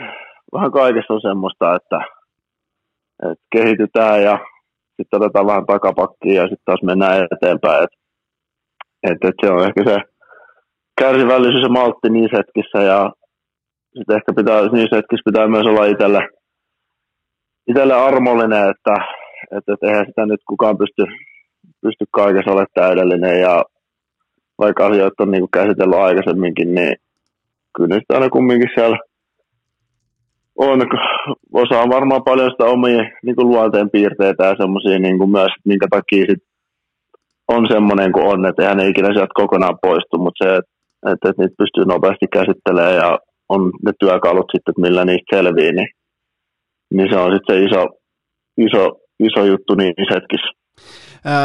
Tämän kaiken jälkeen, miltä se tuntui iskeä nyt sitten heinäkuun lopussa? Eli ihan tuossa muutama tovi sitten, niin heinäkuun lopussa nimi kolmevuotiseen N H L-sopimukseen. Eli, eli tota, kai siinä ainakin tietynlainen, se on kuitenkin kolme vuotta, se on N H L, se on yksi pilkku viisi miljoonaa per sesonkin, niin tota, kun peilaa tuohon kaikkeen, niin eittämättä aika mukava tunne.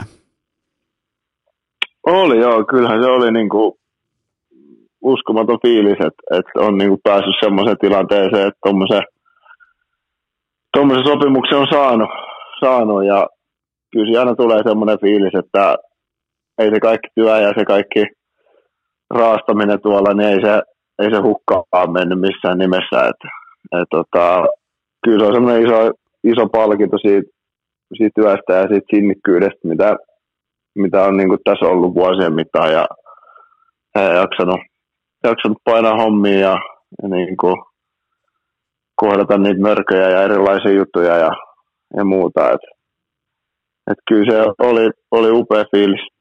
Tota, pitääkö huhu paikkansa, että sun tiimoille pääsi syntymään jopa pienimuotoista tarjouskisaa?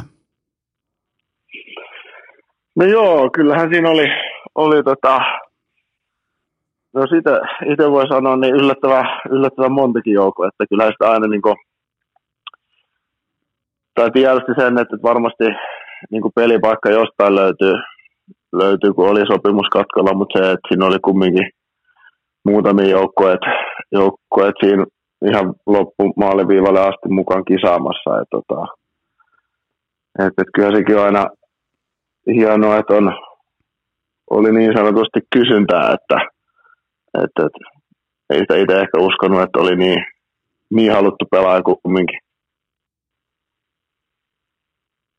Muistan, oot sä vielä siellä? Joo, täällä no niin, kuulosti vähän siltä, että jotain, joku pieni tota datakatkos, mutta siis muistan ton siitä, kun joku olisi ollut Bob McKenzie tai Darren Dreger saattoi twiitata, että, että ehkä epätodennäköisin tarjouskilpailu on syntymässä tällä hetkellä Jani Hakanpään kohdalle, joten tota, se oli ihan, ihan hauska siinä heinäkuun, heinäkuun jossain tota loppuviikkojen kohdalla. Toki me suomalaiset fanit tiedettiin, että siellä on rautakuuma ja sinne myös tarjotaan silloin, joten tota, mutta se oli hienoa, mutta mikä, mikä muuten... Minkä takia päätös oli nimenomaan Dallas? Mun mielestä kaiken kaikkiaan aika niin kuin hieno ja ty, niin kuin miten voisi sanoa, aika optimaalinenkin päätös saattaa olla sun uran kannalta, mutta miksi Dallas voitti tämän kilpailun? Äh, no toi on, tota on kysytty aikaisemminkin ja kyllä se meni sitten loppukädessä, tuli semmoinen niin kuin, se meni ihan niin kuin fiilispohjalta, tuli semmoinen niin kuin fiilis, semmoinen tunne, tuolla jossain syvällä, että tämä on niinku se oikea paikka ja oikea, niinku, oikea paikka nyt mulle. Et, et sitä on niinku vaikea, vaikea niinku kuvailla, et ei siinä semmoisia hirveästi niinku täysin niinku rationaalisia juttuja sit ollut. Et siinä oli, oli kaikki aika niinku samalla viivalla, ketä siinä lopussa oli, mutta sitten oli semmoinen niinku mututuntuma, että hei, tämä on niinku... Tämä on hyvä juttu ja tämä on hyvä paikka ja, ja tänne mä haluan niin kuin eniten. Okay. eniten. Niin siihen se, siihen se sitten niin kuin tuli onko loppupeleissä se, niin kuin kääntö. Onko se vähän sama kuin ostaa ekaa omaa kotia, niin kun siihen kävelee ekan kerran sen tulevaan omaan kotiin, niin sen tietää, että tämä on mulle oikea? Joo, vähän semmoinen samanlainen. Että, että okay. Se on itse asiassa hyvä, hyvä vertaus, että tuli semmoinen, että se olisi niin kuin, oikeastaan alusta asti, kun Dallasin kanssa ruvettiin niin neuvottelemaan, niin se oli niin kuin heti semmoinen niin kuin kiinnostava paikka ja sitten oli jotenkin semmoinen niin kuin hyvä, hyvä fiilis. Et se, että mistä se on niin kuin tullut ja muuta, niin sitä on niin kuin vaikea, vaikea niin kuin, niin kuin sanoittaa oikeastaan. Et se oli oikeastaan koko sen prosessin ajan oli semmoinen niin kuin hyvä fiilis siitä tästä jutusta ja sitten sit se meni semmoisen niin kuin fiilispohjaiseen niin kuin okay. valintaan. Okei, eli vatsanpohjapäätös. Siellä on aika paljon suomalaisia kollegoita, niin tota, oliko näillä minkälainen, minkälainen merkitys vaakakupissa? No kyllä se aina, aina jonkun verran painaa siellä, että, että, että kyllä se aina tietää, että se helpottaa kumminkin sitten aina siihen joukkueen mukaan pääsyä ja muuta, että sitten on aina muutenkin suomalaisia, kyllä sitten voi kysyä kaikkea tyhmiä, tyhmiä juttuja just tyyliä, että mitä voi, pitää, pitää olla päällä milloinkin ja minkälainen tyyppi toi on ja mitä toi nyt meinas, kun toi sanoi tolleen ja teki näin ja kaikkea tämmöistä, mitä sitten ei ehkä niinku kehtaa, kehtaa noit muut kysellään. Toi, tota, toi, kuulosti, toi kuulosti muuten nyt jo, nyt jo siltä, että sä oot tehnyt jotain tuhmaa Raduloville treeneissä, se on murahtanut sulle ja sä oot kysynyt sen jälkeen Lindeliltä, että no mitäs toi tarkoittaa, kun antaa poikkarin Raduloville ja se kattoo sua tolleen, niin äh, oli, osuko, osuko niin kuin lottoarpa, osuko kohdalleen? Öö, no ei vielä mitään isompi selkkauksia ole, selkkauksia ole, mutta kyllä se laittaa kaksi tuommoista kovaa kamppailevaa tyyppiä samaan aikaan sinne kulmaan, niin kyllä se aina, aina menee vähän semmoiseksi, mutta se on, kuuluu asiaan ja hyvin mielellisesti ollaan, naureskeltu ja hymyilty toisillemme sen jälkeen. Siellä ilmeisesti sielläkin on nopeasti opittu, että kun Hakanpää on reeneissä, niin siellä sitten kans harjoitellaan sitä kovuutta ja siellä niin kuin ei ainoastaan harjoitella omaa kovuutta, vaan myös kanssa pelaajien tiettyä kovuutta ja sellaista niin kuin, miten jääkiekkoa pitää pelata. Se on ilmeisesti sun brändi, brändi tuossa tota, ammatissa.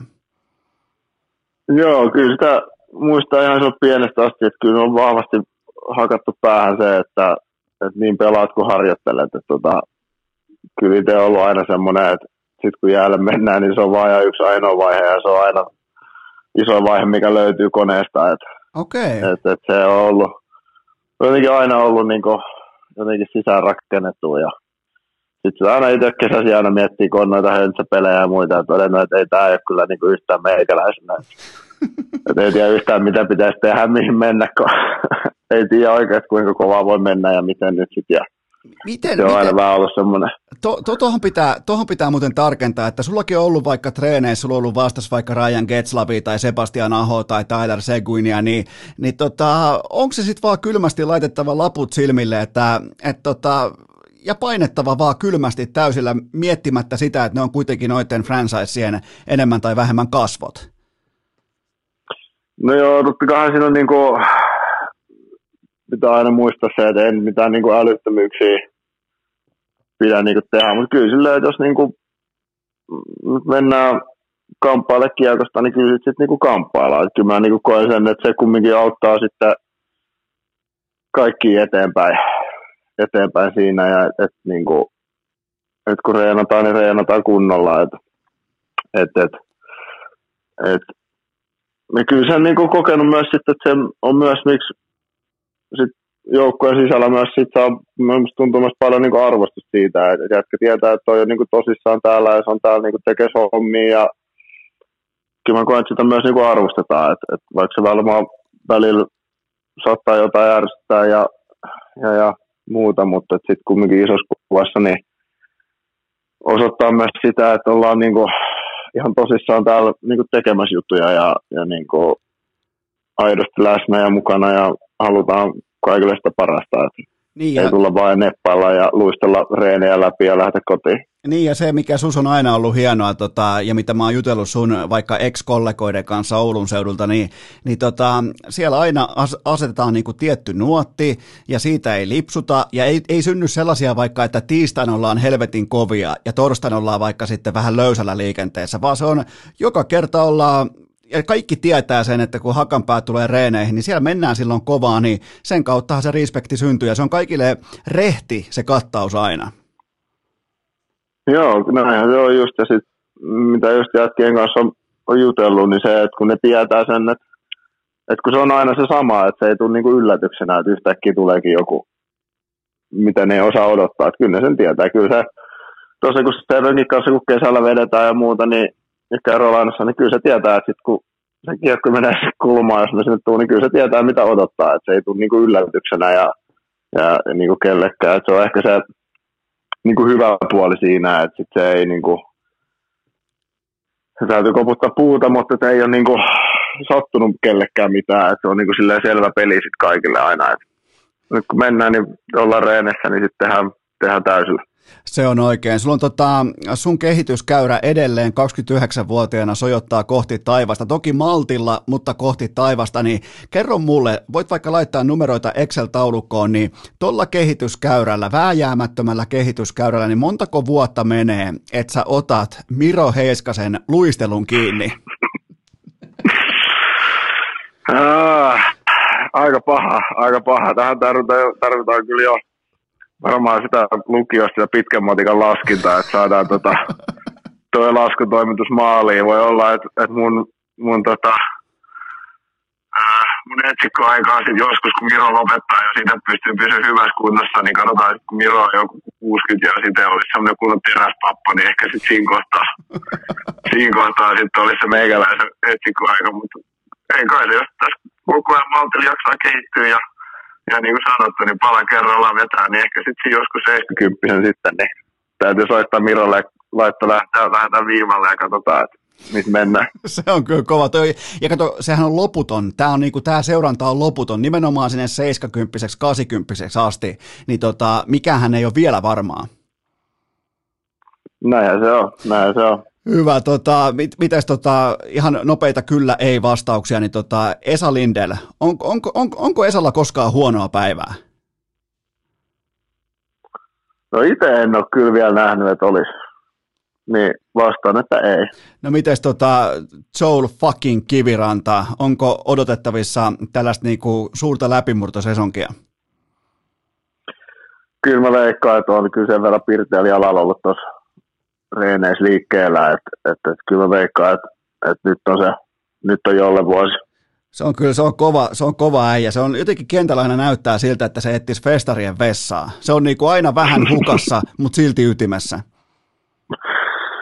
Joo, se on kyllä hauska, hauska kaveri kaikin puolin. Se on kyllä ilo, ilo seurata, kun se painaa menee tuolla. tuolla. Että se on myös semmoinen niin kuin tuo arkea aina semmoista pientä ekstra piristystä. Kuinka, tota, kuinka paljon annoit sille respektiä sillä hetkellä, kun se paukkasi sillä helikopterilla silloin teidän M M-kultajuhliin, vai missä se ikinä kävikään helikopterilla, mutta tota, mi- miten niinku rinnakkaiskollegana, rinnakkaisjuhlijana, niin, niin varmaan Kiviranta niiden juhlien aikamoinen alfa. Oli, oli. Kyllähän se oli niinku, se oli vähän just semmoinen, että kun ei, ei niinku, mä veikkaan, että kukaan ei odottanut sitä jollailta. Ja sitten kaikki oli vähän silleen, että hei vitsi, että jolle, kukaan ei saanut yhteyttä, että mistä se on, ja nyt on, kun lähdettiin jo, ja mikä homma, että koitetaan saada se mukaan, ja sitten pamahtaa vaan meidän ryhmään kuvaa, missä istuu ne pilottikuulokkeet päässä, ja on helikopterissa tulossa, niin kyllä siinä kaikilla loksahti leuka, leuka aika isosti auki, ja hetket oli silleen, että ei, tämä on kyllä niin kuin, että ei tätä paremmin ei pysty vetämään. Se on kyllä, se on yllättäjä sekä kaukalossa että sen ulkopuolella, mutta sitten vielä viimeinen suomalaiskysymys. Öö, tuleeko koskaan harmitusta omiin luistimiin, kun vetää Roope Hintsiä vastaan, vaikka hänen hyökkäysvitjansa vastaan ja tota nopeutta vastaan, niin tota, tuleeko joskus vähän kiirus? Kyllä sitä tulee kiirus, ei se auta, vaikka kuinka hyvin yrittäisi ennakoida ja muuta, mutta kyllä siinä saa, pitää olla kyllä lenkkarisyönillä aika isosti, että että niiden jätkeen perässä pysyy. Mutta ei hätää, kato, teillä on divisiona sitten vastassa, sieltä tulee vain tällaisia nimiä kuin McKinnon ja Mikko Rantasta, Patrick Kane ja Kirill Kaprizovia, joten tota, ihan hyvä, että siellä treeneissä on vastassa Heiskasta ja Hintsiä. Oo, se on just näin. Se on just näin, niin tottuu ja saa vähän tatsia, että mitä se sitten voi olla välillä peleissäkin. Annapas mulle vielä tähän loppuun joku pienimuotoinen tavoite tai joku tietty, ei tarvitse olla tietenkään mitään numeroita tai mitään, mutta anna mulle joku tavoite, mitä voidaan vaikka urheilukästin, tota me N H L-fanit voidaan ottaa seurantaa nimenomaan sun äh, tota ensimmäisen Dallas-kauden tiimoilta. Joo, toi on aina paha tuommoinen niinku numerotavoite. No, tavoitesysteemi, mutta tota... Niin, vaatimattomasti heti toisella N H L-kaudella niin hakee sitä isointa, isointa kalaa, mutta tota, no kyllä se varmaan taas se, mitä jos, jos siellä on viime kaudella seurattu niitä tilastoja, niitä, niitä blokkauksia ja taklauksia, niin varmaan se sinne menee, että toivottavasti olisi tänäkin vaan yhtä komeet, komeet lukemia niissä tilastoissa, ja eihän se ikinä haittaisi, jos sinne muutama täpään siihen nolla plus nolla osastoonkin silloin tällöin saisi. Kyllä veikkaa, että jos Roopelle ja Mirolle vaan saa kiekkoa lapaan, niin muutama kakkosyöttö ehkä kilahtaa sitten vahingossa omallekin tilille. Mites, mites nyt, kun on iloinen perhetapahtuma taustalla ja tota, takana, niin, niin uskaltaako myös heittää vähintään yhden Lasse Kukkosen kiviblogin? Eiköhän semmoinenkin tuu, tuu, että kyllähän sekin on vähän semmoinen ajan kysymys, että jossain kohtahan se osuu sinnekin, sinnekin mutta tota, toivottavasti vielä vältyttäisiin siltä, että olisi kumminkin ihan kiva, että jos ainakin toisen perheen lisäksi saisi vielä, vielä aikaa ennen kuin sitten isommin ottaa sinne osumaan. Ja sähän ehit vielä, että uran loppuvaiheessa Kukkosenhän kiihottu siitä, kun tuli kunnon sellaisia vähintään niin kuin sata viisikymmentä kilometriä tunnissa tuli kiekkoa munille, niin sehän, niin kuin, sehän vasta syttyi silloin. Kyllä, kyllä. Se on, mutta se on myös sitten ihan erikois, erikoiskaveri sillä osastolla, että... että Se se kanssa syttyy kaiken näköisistä erikoisjutuista.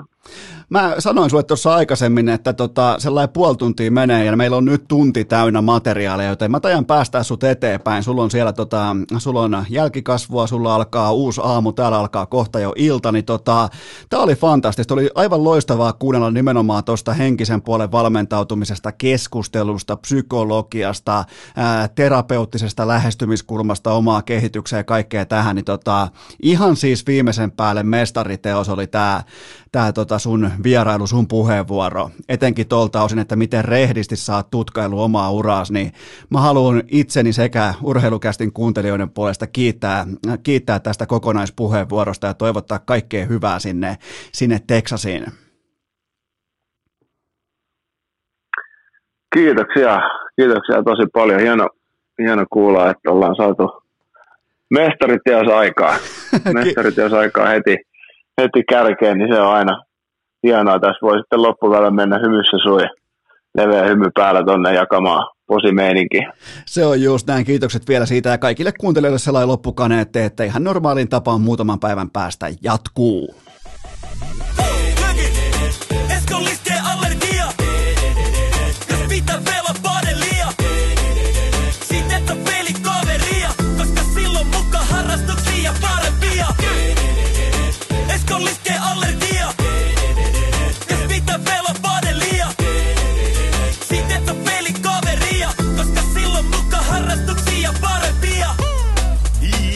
Kaikille kummikuuntelijoille ja kaikille muillekin huutelijoille.